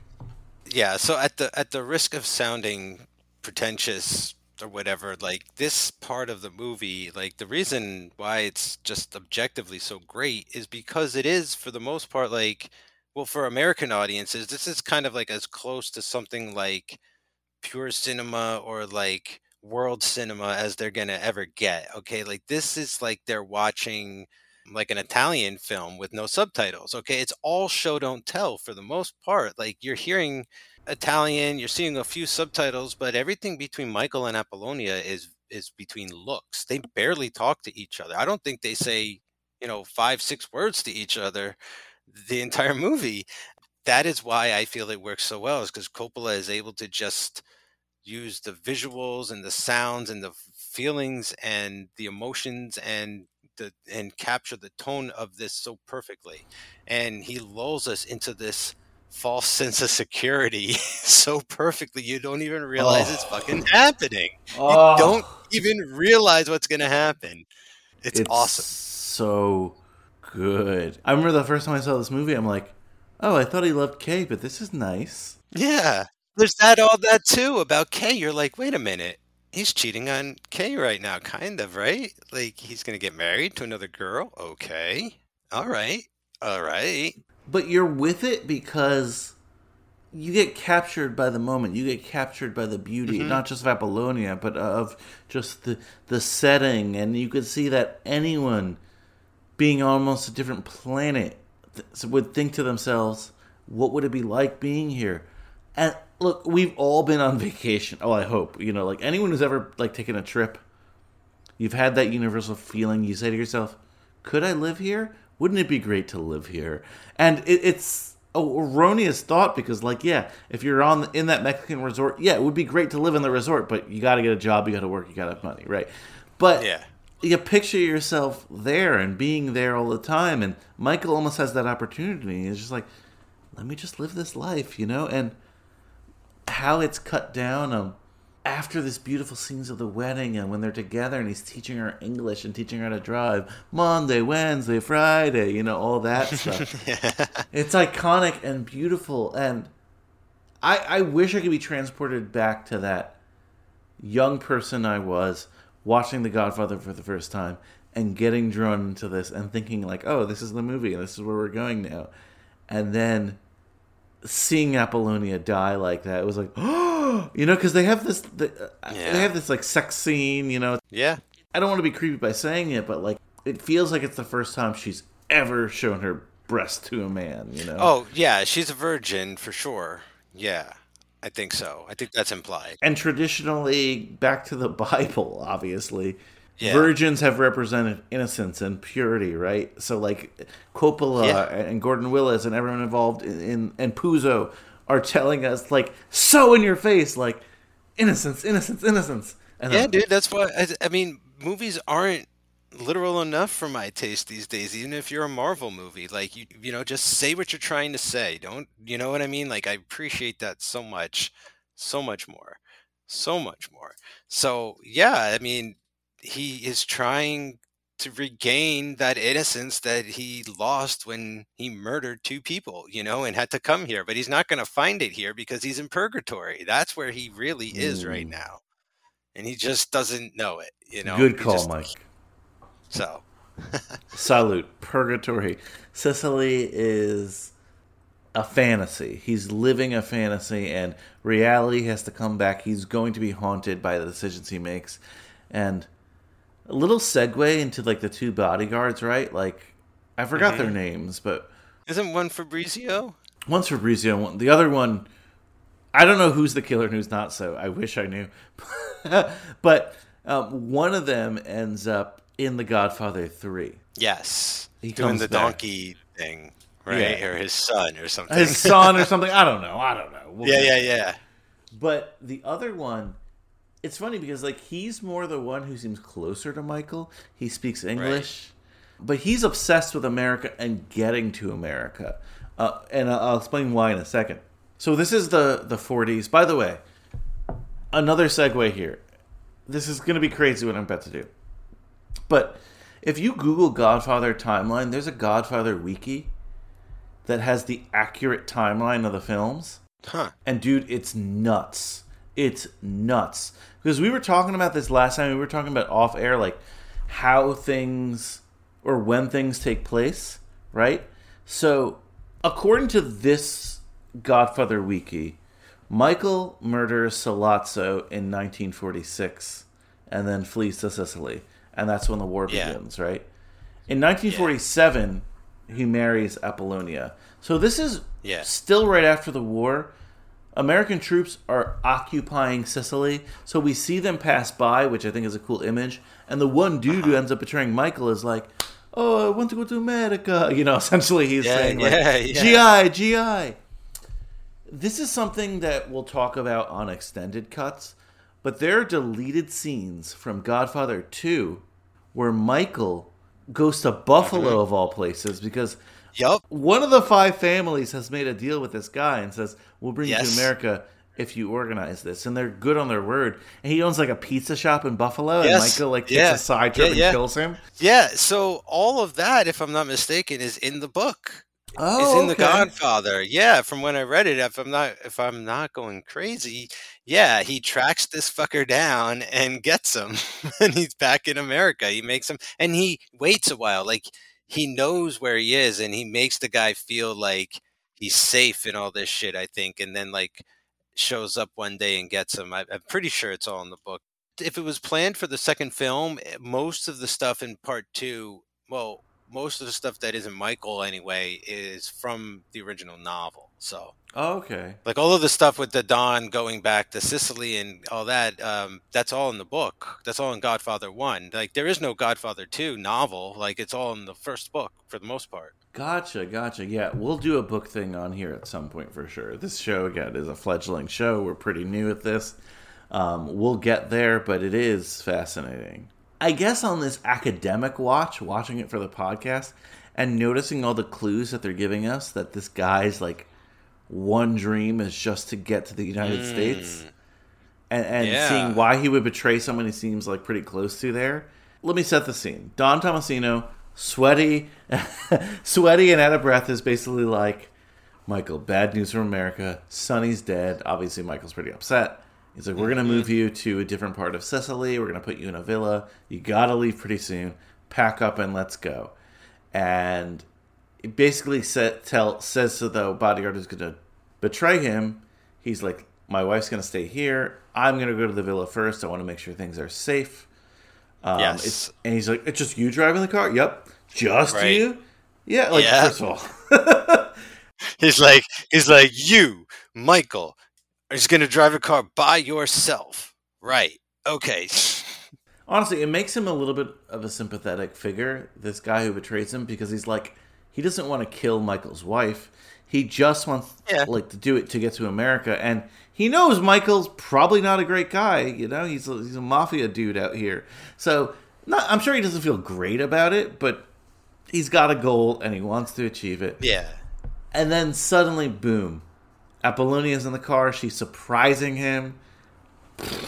Explosion. Crazy it's- explosion. it's it's weird about about the bodyguard Fabrizio because even when he's translating to the father for Michael, it's as if he's finding out who Michael really is for the first time. Also, you know, he's like, Good point. you know, when he tells him to translate, he, and he tells him, he's like, "You sure you want me to tell him this?" He's like, "Yes, repeat what I say." You know, he's like, "Okay, uh, I didn't realize that." And yes, eh, like, you know, you got to give him a little whatever it is for like seeing his shot and trying to take his shot. You know, like Michael did the same thing. You know, and uh, it just turned out he came from means, so like they could, you know, calculate what he needed to do and pull it off properly. Whereas this guy is like seemingly all on his own, you know, and uh, saw opportunity and tried to make the most of it. But yeah, it, it, it's just extra bitter that you know he's betrayed from someone inside his circle there. You know that that it didn't come from someone outside, that it wasn't some kind of scorned lover of Apollonia or something like that, or or just some random hitman that happened upon the village one day or something. But like and then the misunderstanding of of of her being in the car at the time and it's just like she's so happy and and he's putting together what's going on and then he just knows that there's a bomb in the car before right before it's too late. So it's just like he realizes it. Like you see the look on his face where he knows that it's going to explode and that it was meant for him and there's just this like what did he do he just like destroyed that family's life like by taking that girl from them and oh man so depressing So once again, that sparked two thoughts in me, Mike. The first one, Ooh. the first one is really random, but another iconic Al Pacino performance is Scarface, of course, right? Yeah, where he wants to have sex with a sister. And Scarface, there's a similar thing that happens where there's this sort of weird segue where they're in New York and they need to kill this dude. And they have a bomb in the car, and every day the dude who's gonna again speak against the drug trade, he goes alone to his meeting, so they have it all planned out. And the one day that they're gonna, you know, blow up the car, similarly, his wife and kids come with him, and Al Pacino's character there, Tony Montana, I, I said so silly saying that, but Tony Montana doesn't want to do it, and the other people do. Tony Montana ends up calling it off, and it's a whole big thing. But I just thought it was interesting that sort of similar Huh. moments in two iconic Al Pacino things, uh, things, films. too much wine too much wine The other thing that I wanted to ask you, Mike, was I kind of want to ask our guest this. My friends hate me and know me as the scenario person. I'm always asking scenarios of people. yeah Uh, and I've often asked this question. As someone who's covered Twilight way too much in my life on my other podcasts, it's like Team Edward, Okay. Team Jacob. Are you Team Apollonia or Team Kay? Who do you think is Oh. Michael's true love? i think apollonia i think Kay was Michael Corleone's true love, but then he became Dark Michael, right? And Apollonia was like, you know, like we are saying, like he needed something that was more pure, maybe something that represented something more innocent. And I think also at that point, he felt like he was finding his roots and that to wed a pure Sicilian like his father to be like his own like his own mother was would have been a stronger bond and would have made him feel I think um, better about himself or better about running the family and make you know and then he probably would have learned Sicilian to communicate with her the way she was learning English and I mean, he does know Sicilian, so never mind that. But uh, but he doesn't. He doesn't I, know it. He doesn't know it conversationally. He knows it. Yeah, yeah, yeah. I think at this moment when he turns and becomes this version of Michael, um, it's all about her. And even when he comes back, I think Kay is a front for him. Kay is his way of having the quote unquote normal family that he could drag in front of like business associates or take to parties or you know have photos of on his mantle that kind of thing you know a family for the sake of it you know i don't i don't ever think that he really has that family uh, for the right reasons i guess i don't know it just feels like he has it as like his cover i'm a family man oh but really i'm the don kind of thing so i am famously team kay I don't know why. I love Diane Keaton. That's probably it. Hashtag coastal grandma.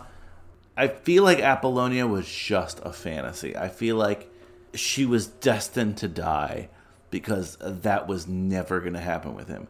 I feel like Kay is real, Kay is realistic, and again, eventually flash forward, they do get divorced, and I feel like Michael earned that as well. But I feel like I'm a man of karma. I feel like if you did the deed. And not that uh, Kay is great, right? I feel bad for Kay, and we'll get into that. Yeah, yeah. I want to clarify quickly, like. Kay is not the problem. Michael's the problem. You know what I'm talking about? Like that's all I meant. 100%. Like she, yeah, she's a terrific character, person, but like, yeah, for Michael, I truly believe that Kay was his the one. Kay was his the one and only someone, and he fucked it up by his actions. That Apollonia was just this fantasy to escape that that was never going to happen, yeah. but that realistically he should have been like, my family's at war, but I'm not going to be a part of it. Kay, let, let's move to New England and let's just yeah, yeah. people but, out but, there. Yeah, but there's no chance of that happening anymore. And I think somewhere deep down he knew that. And so to, I thought he would bring Apollonia back to America with him one day. You know, like that's how that was going to go down. Uh, and he'd never see Kay again. But I don't want this to come across like Kay is a bad choice. It's just that Michael isn't the same Michael anymore. Like he can't relate to her anymore. Like they don't talk. Like he starts keeping secrets. Like she needs communication and he is a closed book. So that's part of why their marriage, you know, dissolves in the later films. And we'll get to that when we get to that. But well, I, I want to set up that question because if we ever have a guest, and hopefully they've seen The Godfather, I want to ask them that. Like, are you Team Apollonia or Team Kay? So we'll see. Yeah, because uh, uh, also the other thing about Apollonia is, you know, if Michael didn't follow his feelings or his gut or whatever he was following with her, yes, she never would have died, but he never would have become what he needed to to be the Don when he returns. You know what I'm saying? Like he comes back and he is like the devil. You know what I mean? Like he really doesn't see much positive stuff left in the world. And once his father passes away, like he's really done. You know, like it feels like a robot. Like he is just like no emotions for the rest of the movie, really, except for serious, my ser- super serious you know, down the business. Let's just do business because that's all I can do right now. I don't have the capacity to process emotions. I just need to do business. so let's get back there. Let let's get back to America and uh, we've been talking about this meeting and we've been alluding to this meeting of the Don. He finally is back to at least like part of himself. And all the five families are together, all the affiliates are together. They're at this like sort of boardroom table, and they're talking about what they're gonna do. And he just wants peace. And he's basically like, "Listen, I've lost a son. Tattaglia's lost a son. Let's just end this war." And Barzini, one of the other Dons, is leading this meeting. But you can t- tell right here, he's totally not on the Don side. A- and the Don can tell this as well. The drug trade's going to go on. They declare peace, but I think it's so poignant, so poignant that the Don says basically, like, all right, I'll agree to all those things. I don't seek vengeance. It'll never be me who starts another war. Yes, this is a great line. But if an act of uh, Oh, yes, something yes. like if it's Exactly. like if an act of nature, if uh, if my son should get struck by a bolt of lightning or something, he's Yeah, like, I will like- come for you. He's like basically like, look, I got a son in Sicily. I, that's where I've been hiding him. I hid him out there. If anything happens to him, I will blame the people in this room. So do not fuck with Michael. yeah, yeah. And then he says, like, like if a bolt of lightning shall strike him, like I will still blame the people in this room. Like if he's shot by first, he says if he's shot by a cop, if this happens, even if a bolt of lightning strikes him, it's like don't fuck with him, and that's what get, gets Michael back to the U, to the United States. Yeah, It's epic. It's also interesting that he doesn't mention Fredo at all. Oh, by the way, we got son in Las Vegas. Don't kill him. uh, no one's thinking about Fredo. Yeah, Poor Fredo. Fredo. Poor Fredo. Oh my But god. that is kind of funny how he's like, if a bolt of lightning should strike Michael, I'm gonna blame you all. But if Fredo should get, I don't know, fall in a river and carried away somewhere, we'll, we'll just let it fly. But this is also, you know, this is where he realizes it's Barzini, that Don, who's really the one. Yeah. Tata- I love the line. Tattaglia's a pimp. It was Barzini, Barzini all along. That ugh, what a great delivery. Where just the disgust in his voice, you know, like just trashing him. So let's get to the final chapter of this film. Michael's baby. rise to the, to being the Don. We go to Vegas in this. We get to our big ending in this. It's not as long as I remembered it being. Like yeah, it- Vegas is way quicker. It's only like one scene, two scenes maybe.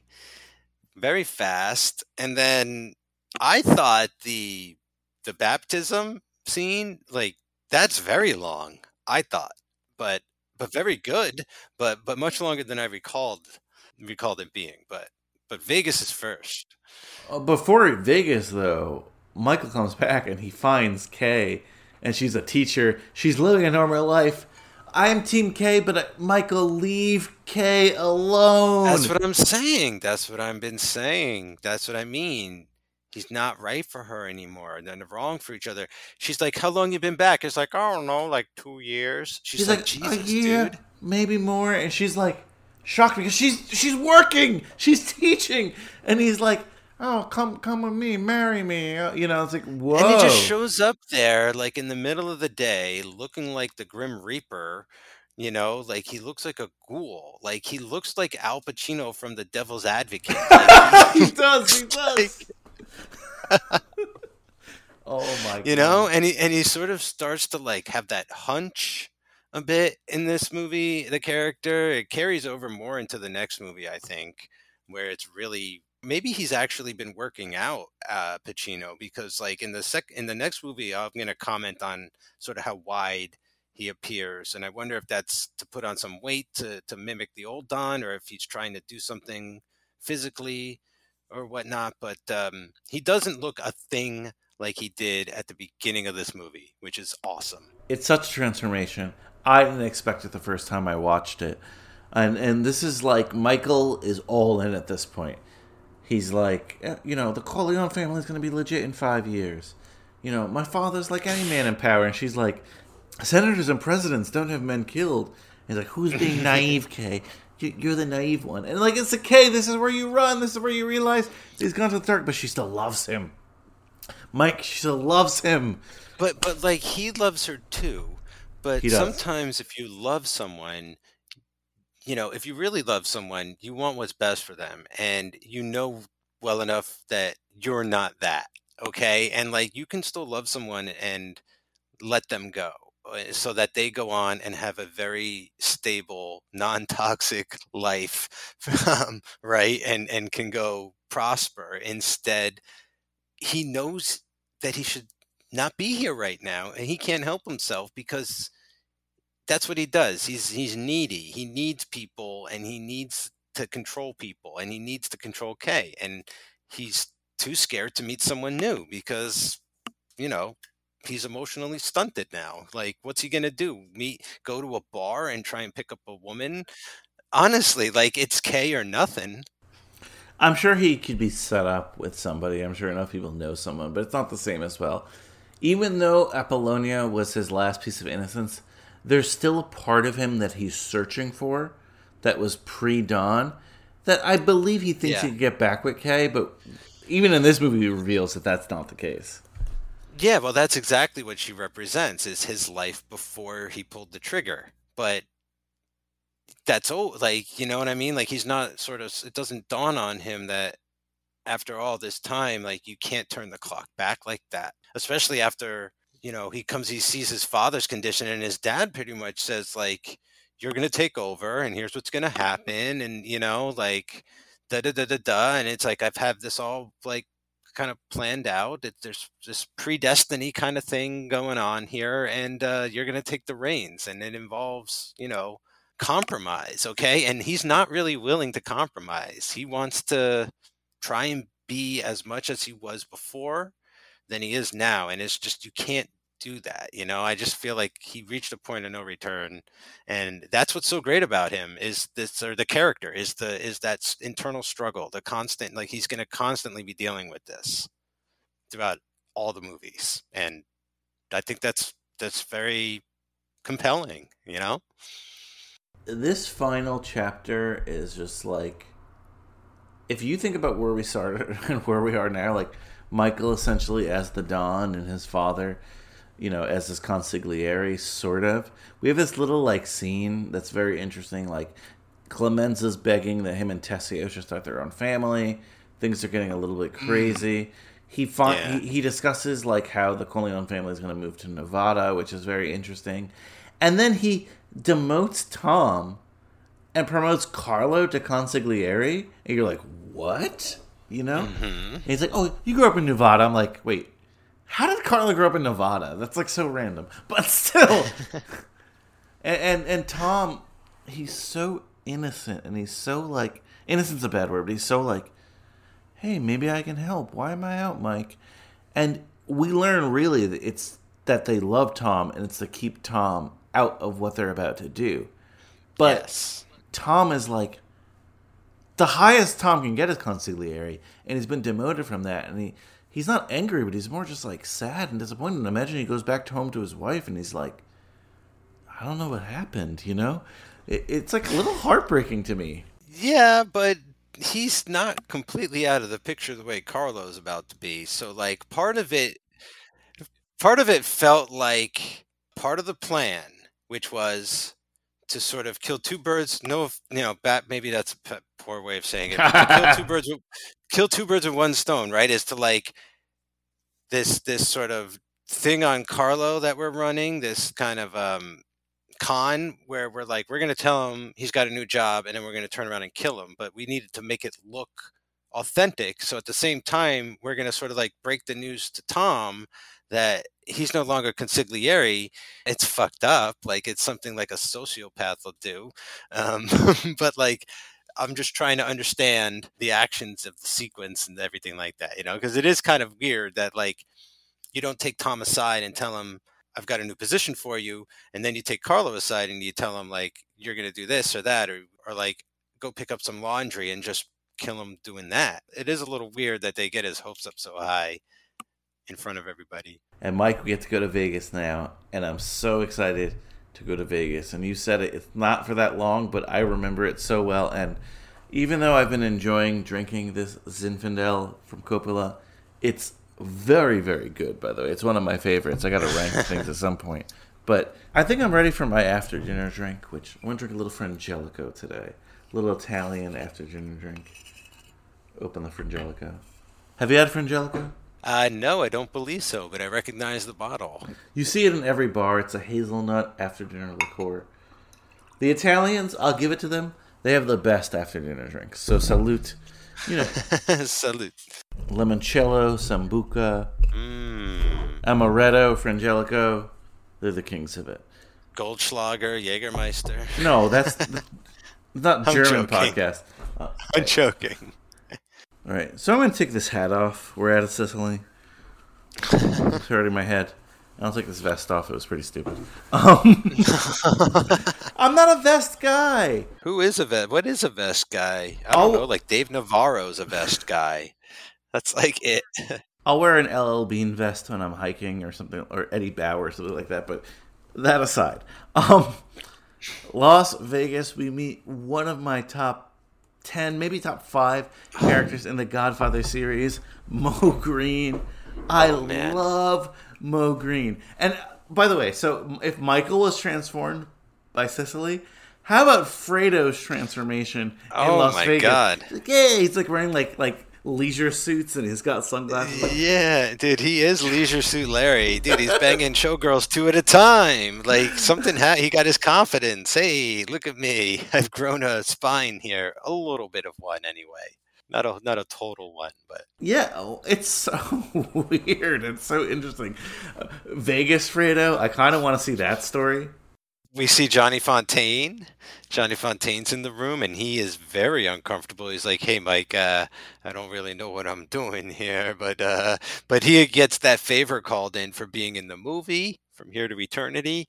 Uh, he is asked to uh, basically he gets the Elvis gig where it's like we're building a casino and we want you to play the showroom with it's like an Sinatra unlimited gig. contract. That's what it is. Okay, the Sinatra gig too. Yeah, Sinatra at the it's like, Sands. we're signing you to a lifetime deal, like it or not, kind of situation. It feels like Johnny Fontane seems to be like a little scared of Michael, you know, where he's like, when I last saw you at your sister's wedding, you know, you seem like a pretty happy go lucky guy. You just got back from the war. And now, uh, kind of scared shitless of you.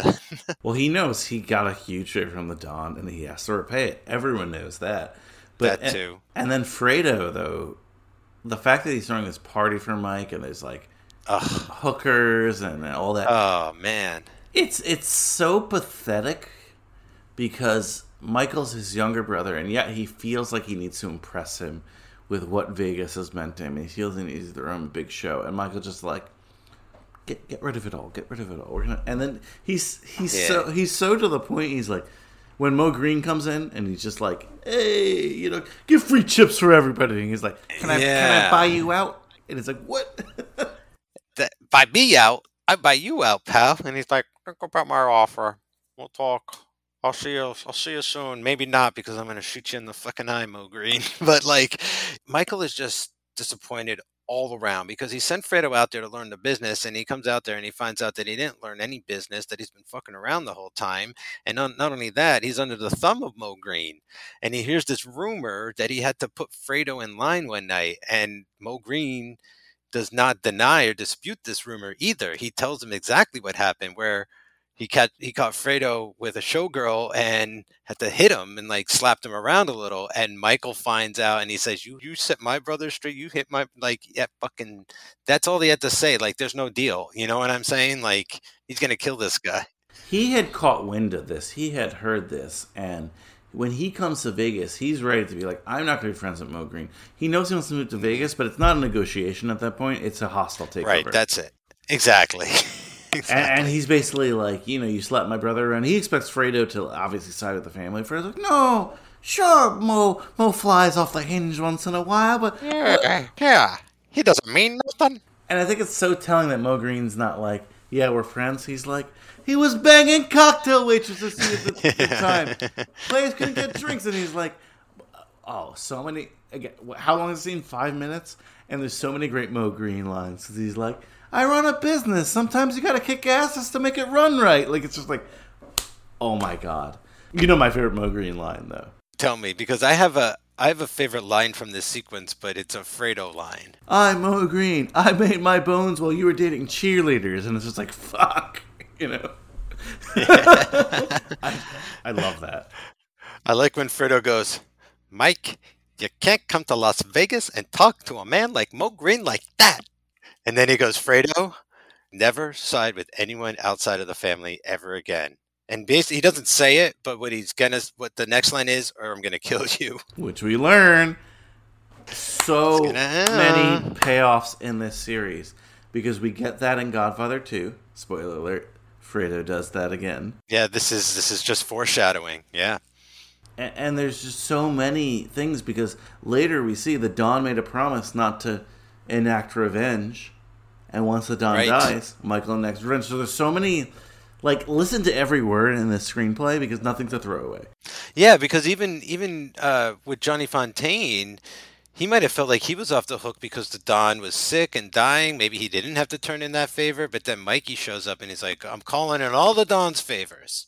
you know, he's on his deathbed, like before he dies, and basically like making sure that uh, we get everything done. And one more thing in Vegas, as a glasses wearer, you don't see too Yeah. many cool ass characters wearing glasses like Moe Greene does. So, Oh yeah, Team Moe Greene. Yeah, also as someone who is who is the ocular impaired, is that a is that a phrase?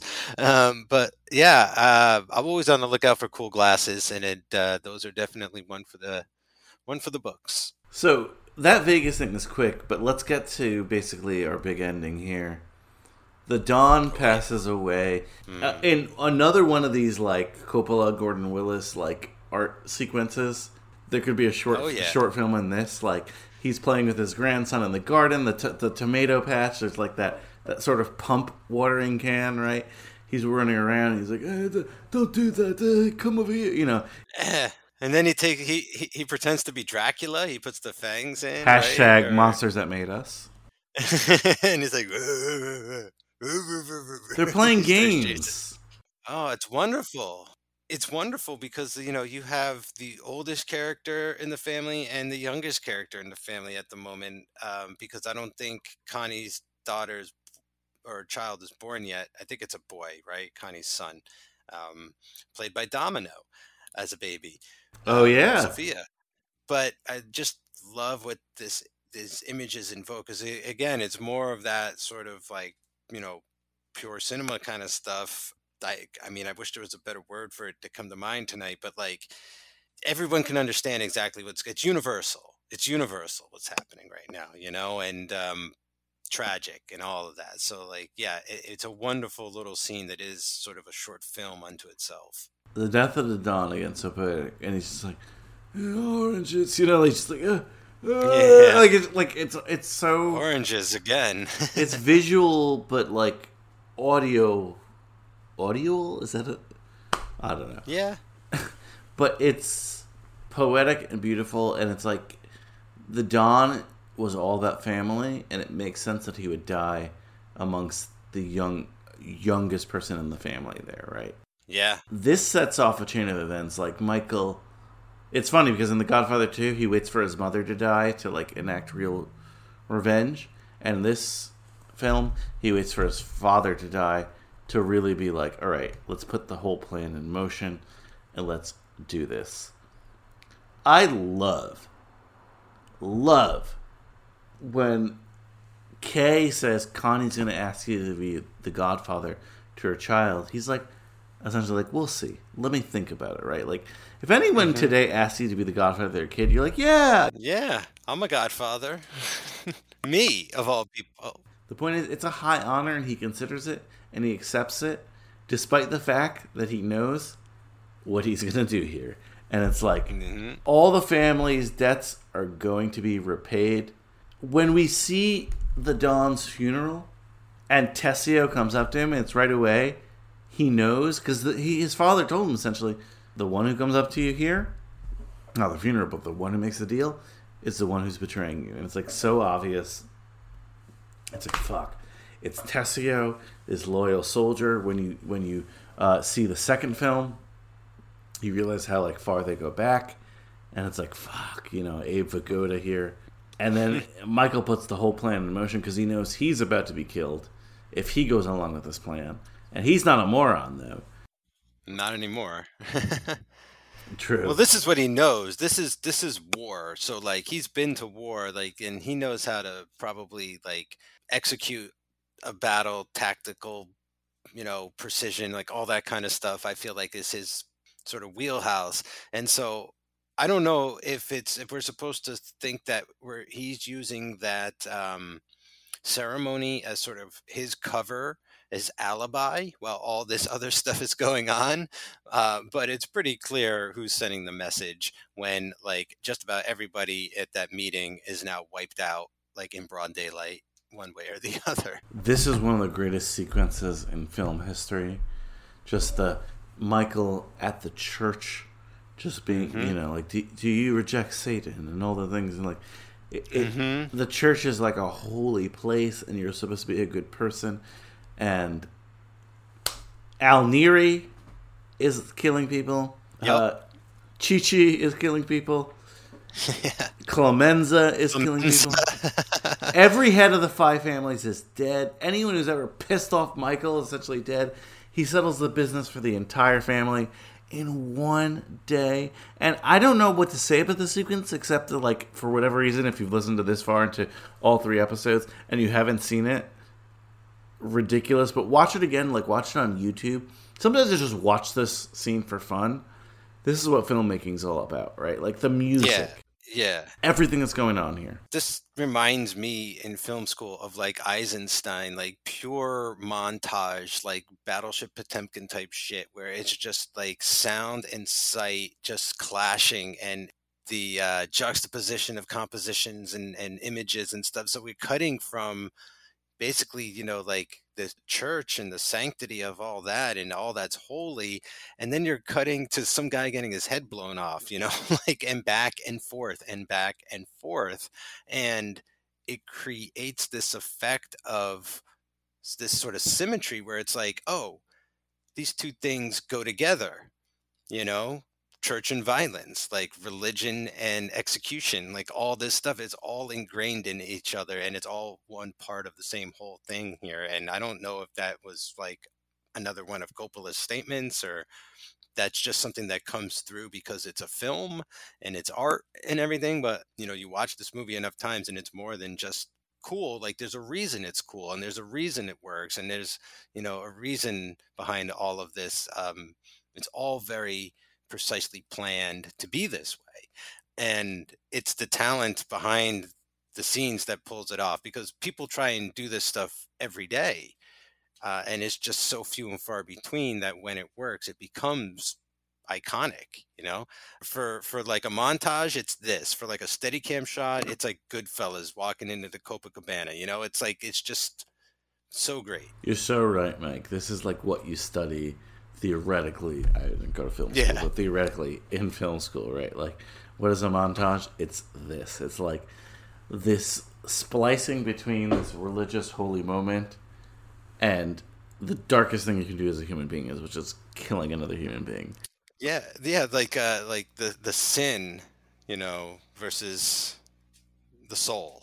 He's literally telling a priest that he rejects evil while being evil at the same exact time.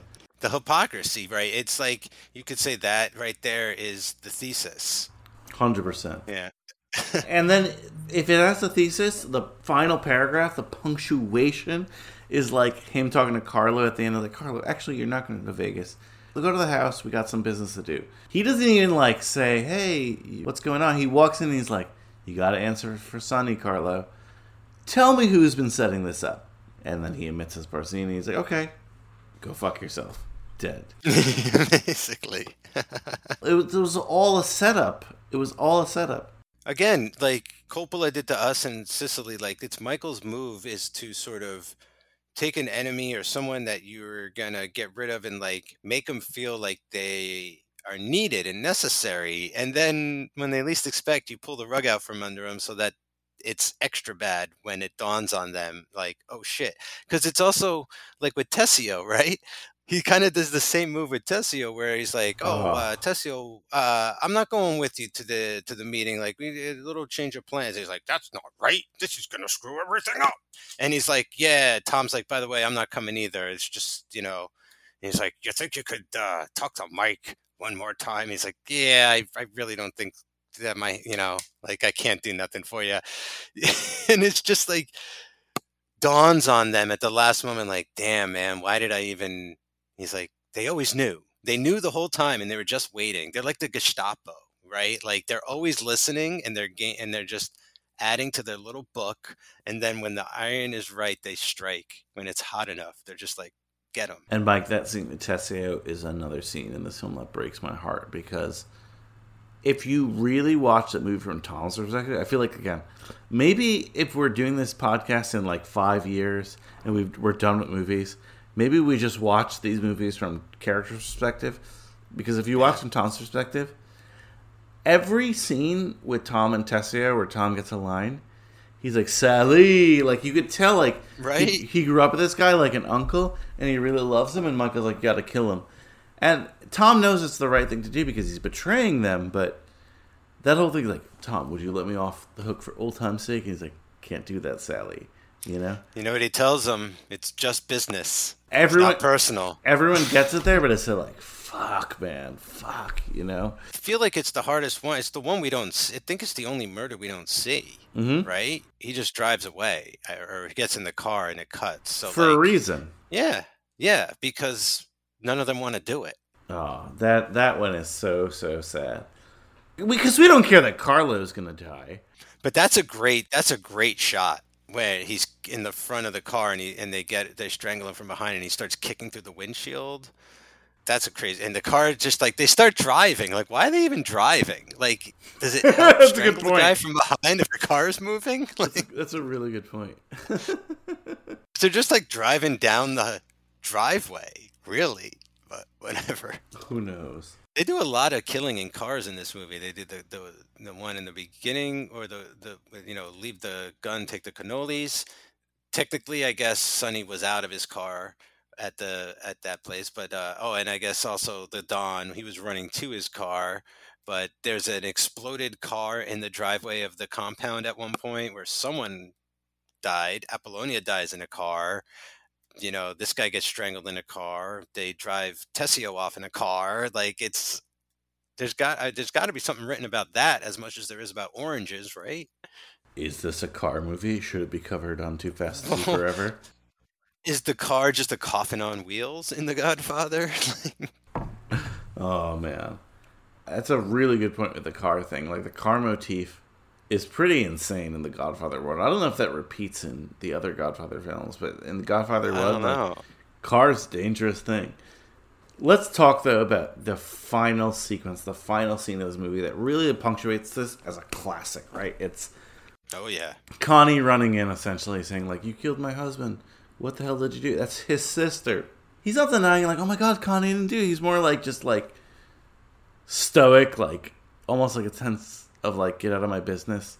I'm gonna deny it, but you know what really happened because you know he's an asshole, kind of thing, you know. yeah, yeah. But you have Kay, who's from the outside world, and she's like, Michael, like, essentially, did you do it? What's going on? It's, don't ask me about my business. I'm going to a- let you ask this one time. So she's like, did you kill Carlo? And he's like, I did not. And she takes it and she believes it and she walks out of that room. She's like, oh, thank goodness. but then she knows the truth because Clemenza's there, Neri's there, and they're just like, Don Corleone, Don Corleone. they kiss the ring. They kiss the ring. The door is closed in one of the most beautiful shots ever. And Kay's is looking like, fuck. The door closes on Kay, and and it ends on her realizing that he just lied to her, Like, and she's trapped. even if even if he didn't lie, which he did, but even if he didn't lie, she knows he's become the thing he said he would never become. His father Yes. and his family. And she's in this mess and we'll get more of it in the second film, which is epic, and that's again why I love the second film. That's why probably it's my favorite film of all time. But holy shit, that moment and it ends up going back to Kay, and Kay is one of those like audience surrogate characters. You Yeah. and I, as far as I know, you and I are not in the mafia, and we're like, oh my god, I am in too deep with the music, with the score, the doors closing. you're like, holy fuck, this is one of the greatest movies of all time. And like he even says to her at the wedding in the beginning, like, that's my family, Kay. That's not me. You know, like I'm not that. But not anymore. Now he is. That's all he get and she's she's part of it. Like you know, there's this feeling where it must be like, even though she hasn't done anything wrong, like she's encouraging this by married by being married to you know like it's just oh we'll get into a lot of that in the next movie and in the third movie as well but like it's just so chilling because he's fully formed now michael that is as like this monster right? Like he lies with a straight face as much as like lying to him is nothing. Like he's a sociopath now like you know? Before where he would never tell a lie now he can hardly tell the truth. And it's just such um such a complete sort of change for a character. Like you really, man, it's it's so rare to see a character change this much, this gradually, and this believable in films these days. And like, it's just such a great final scene and such a great exclamation mark for this movie. I just love it. It's so good. What an ending. What a film. That's why it took us three episodes at one point, I was thinking it might take us four because we are talking so much, but that's why it took us three episodes to get through. Because it's just like if you want to teach a class on like what a movie should be, this is it.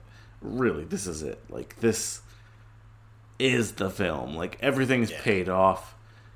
Even though we can get more stories from this, we're like, look at where Michael was. Look at where he is. Mike, you studied film in school how many times have you heard or, or people have said to you, or even yourself thought, like, there's a measure of a film from where a character starts and where a character ends, right?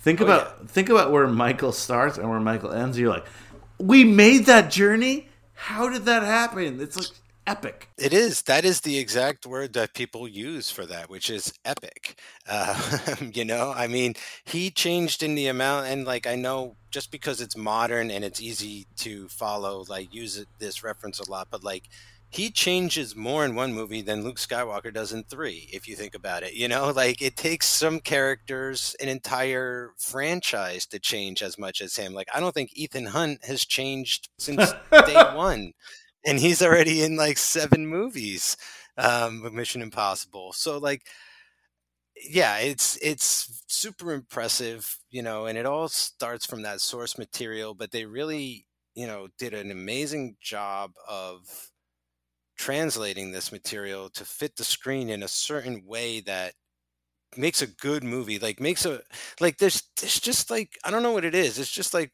comes down to like that magic touch or something like that like you know everything the stars aligned like or we saw we saw in the offer it wasn't as easy as it might have seemed or anything like maybe they had to force some stars to align the way they wanted them to but like at the end of the day like they pulled it off and it's just kind of a miracle when you think about like any movie getting made that one got made to be this good and at every turn uh, it kind of had like no right to be, you know, like we, again, we saw the offer, like it, it, just had everything stacked against it and it still manages to be a masterpiece. And like, I don't know, it just, I feel funny saying that sometimes because it seems so highbrow and like, you know, it's not like this is hanging on a wall in a museum anywhere, but like it might as well be playing 24 hours at like, the Guggenheim or something, you know, just put it on a TV at, at a, on a wall somewhere in a museum in New York City like because it deserves to be there.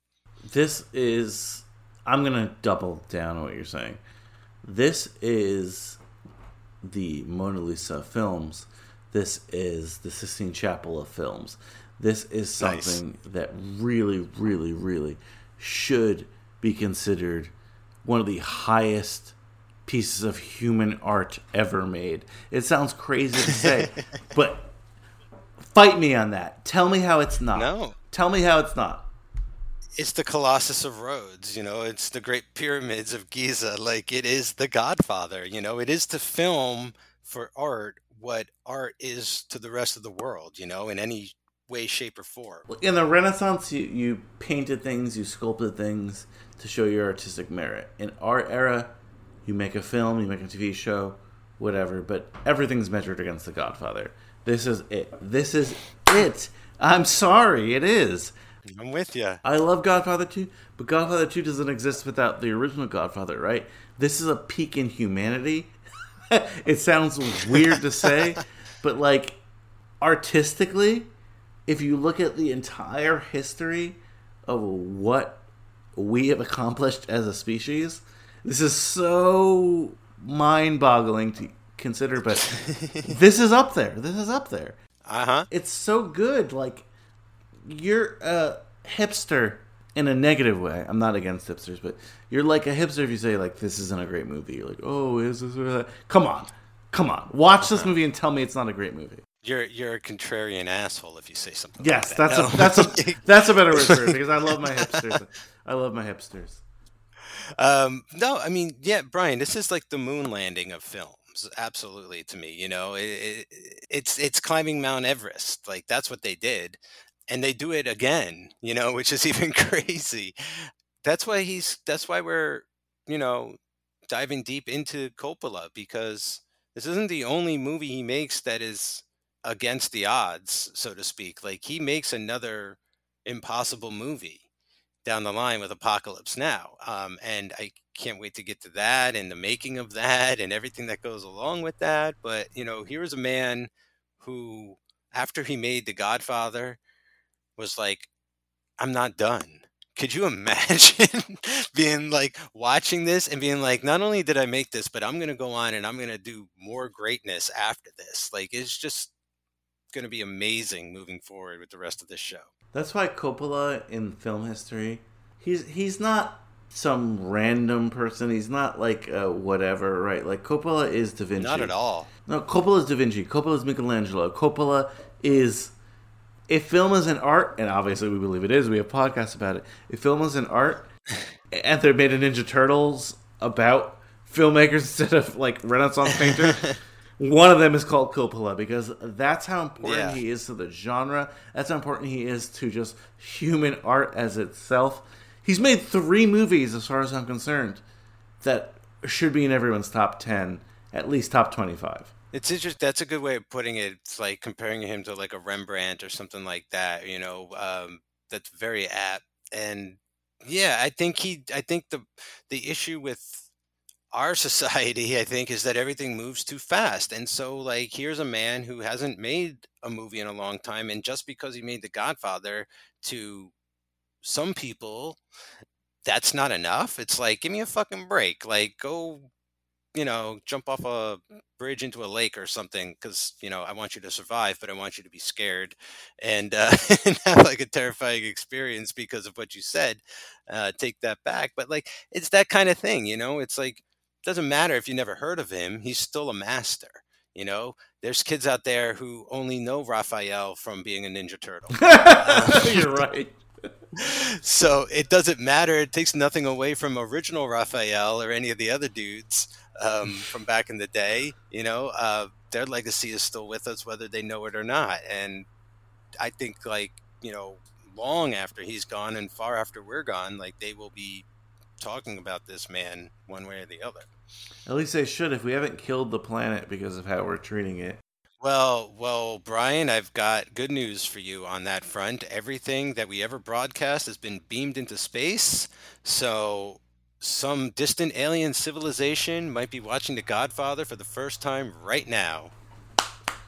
I hope they do, and I hope they listen to this podcast so that they can see how much reverence humanity has for this film, at least me and you.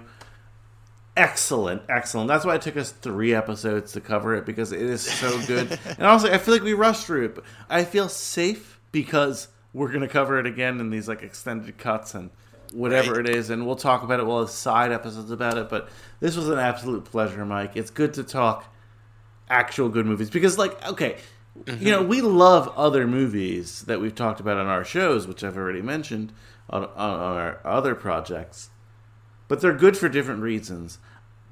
We might enjoy them but this is a true rembrandt as he said. This is a true thing that should belong in a museum.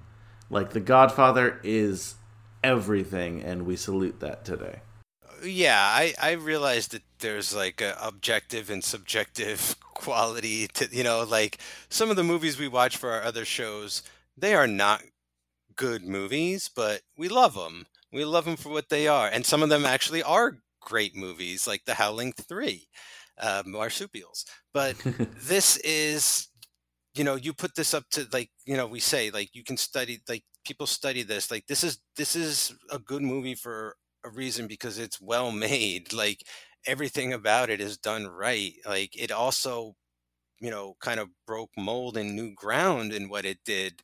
Um, so yeah, like it's even you know a forerunner in that sense or like ahead of its time or what have you and it's like it revived an entire genre of gangster mob movies you know like they're still making this kind of shit today and things are still being compared to the godfather and you know um, so yeah just it's made its mark an indelible mark that um, you know will never be erased so i can't wait to talk more about it and you're right it's as much as we talked about it i feel like we've missed so much so uh you know here's to the day where we get back around to uh the family of the corleones 100% mike well this was an absolute pleasure talking this film with you we're going to cover some more Coppola stuff. The next Coppola film is not a Godfather film, so stay tuned for that. The next, sorry, the next Coppola film that we'll cover is not a Godfather film, but it is a fun one. I can't wait for that. So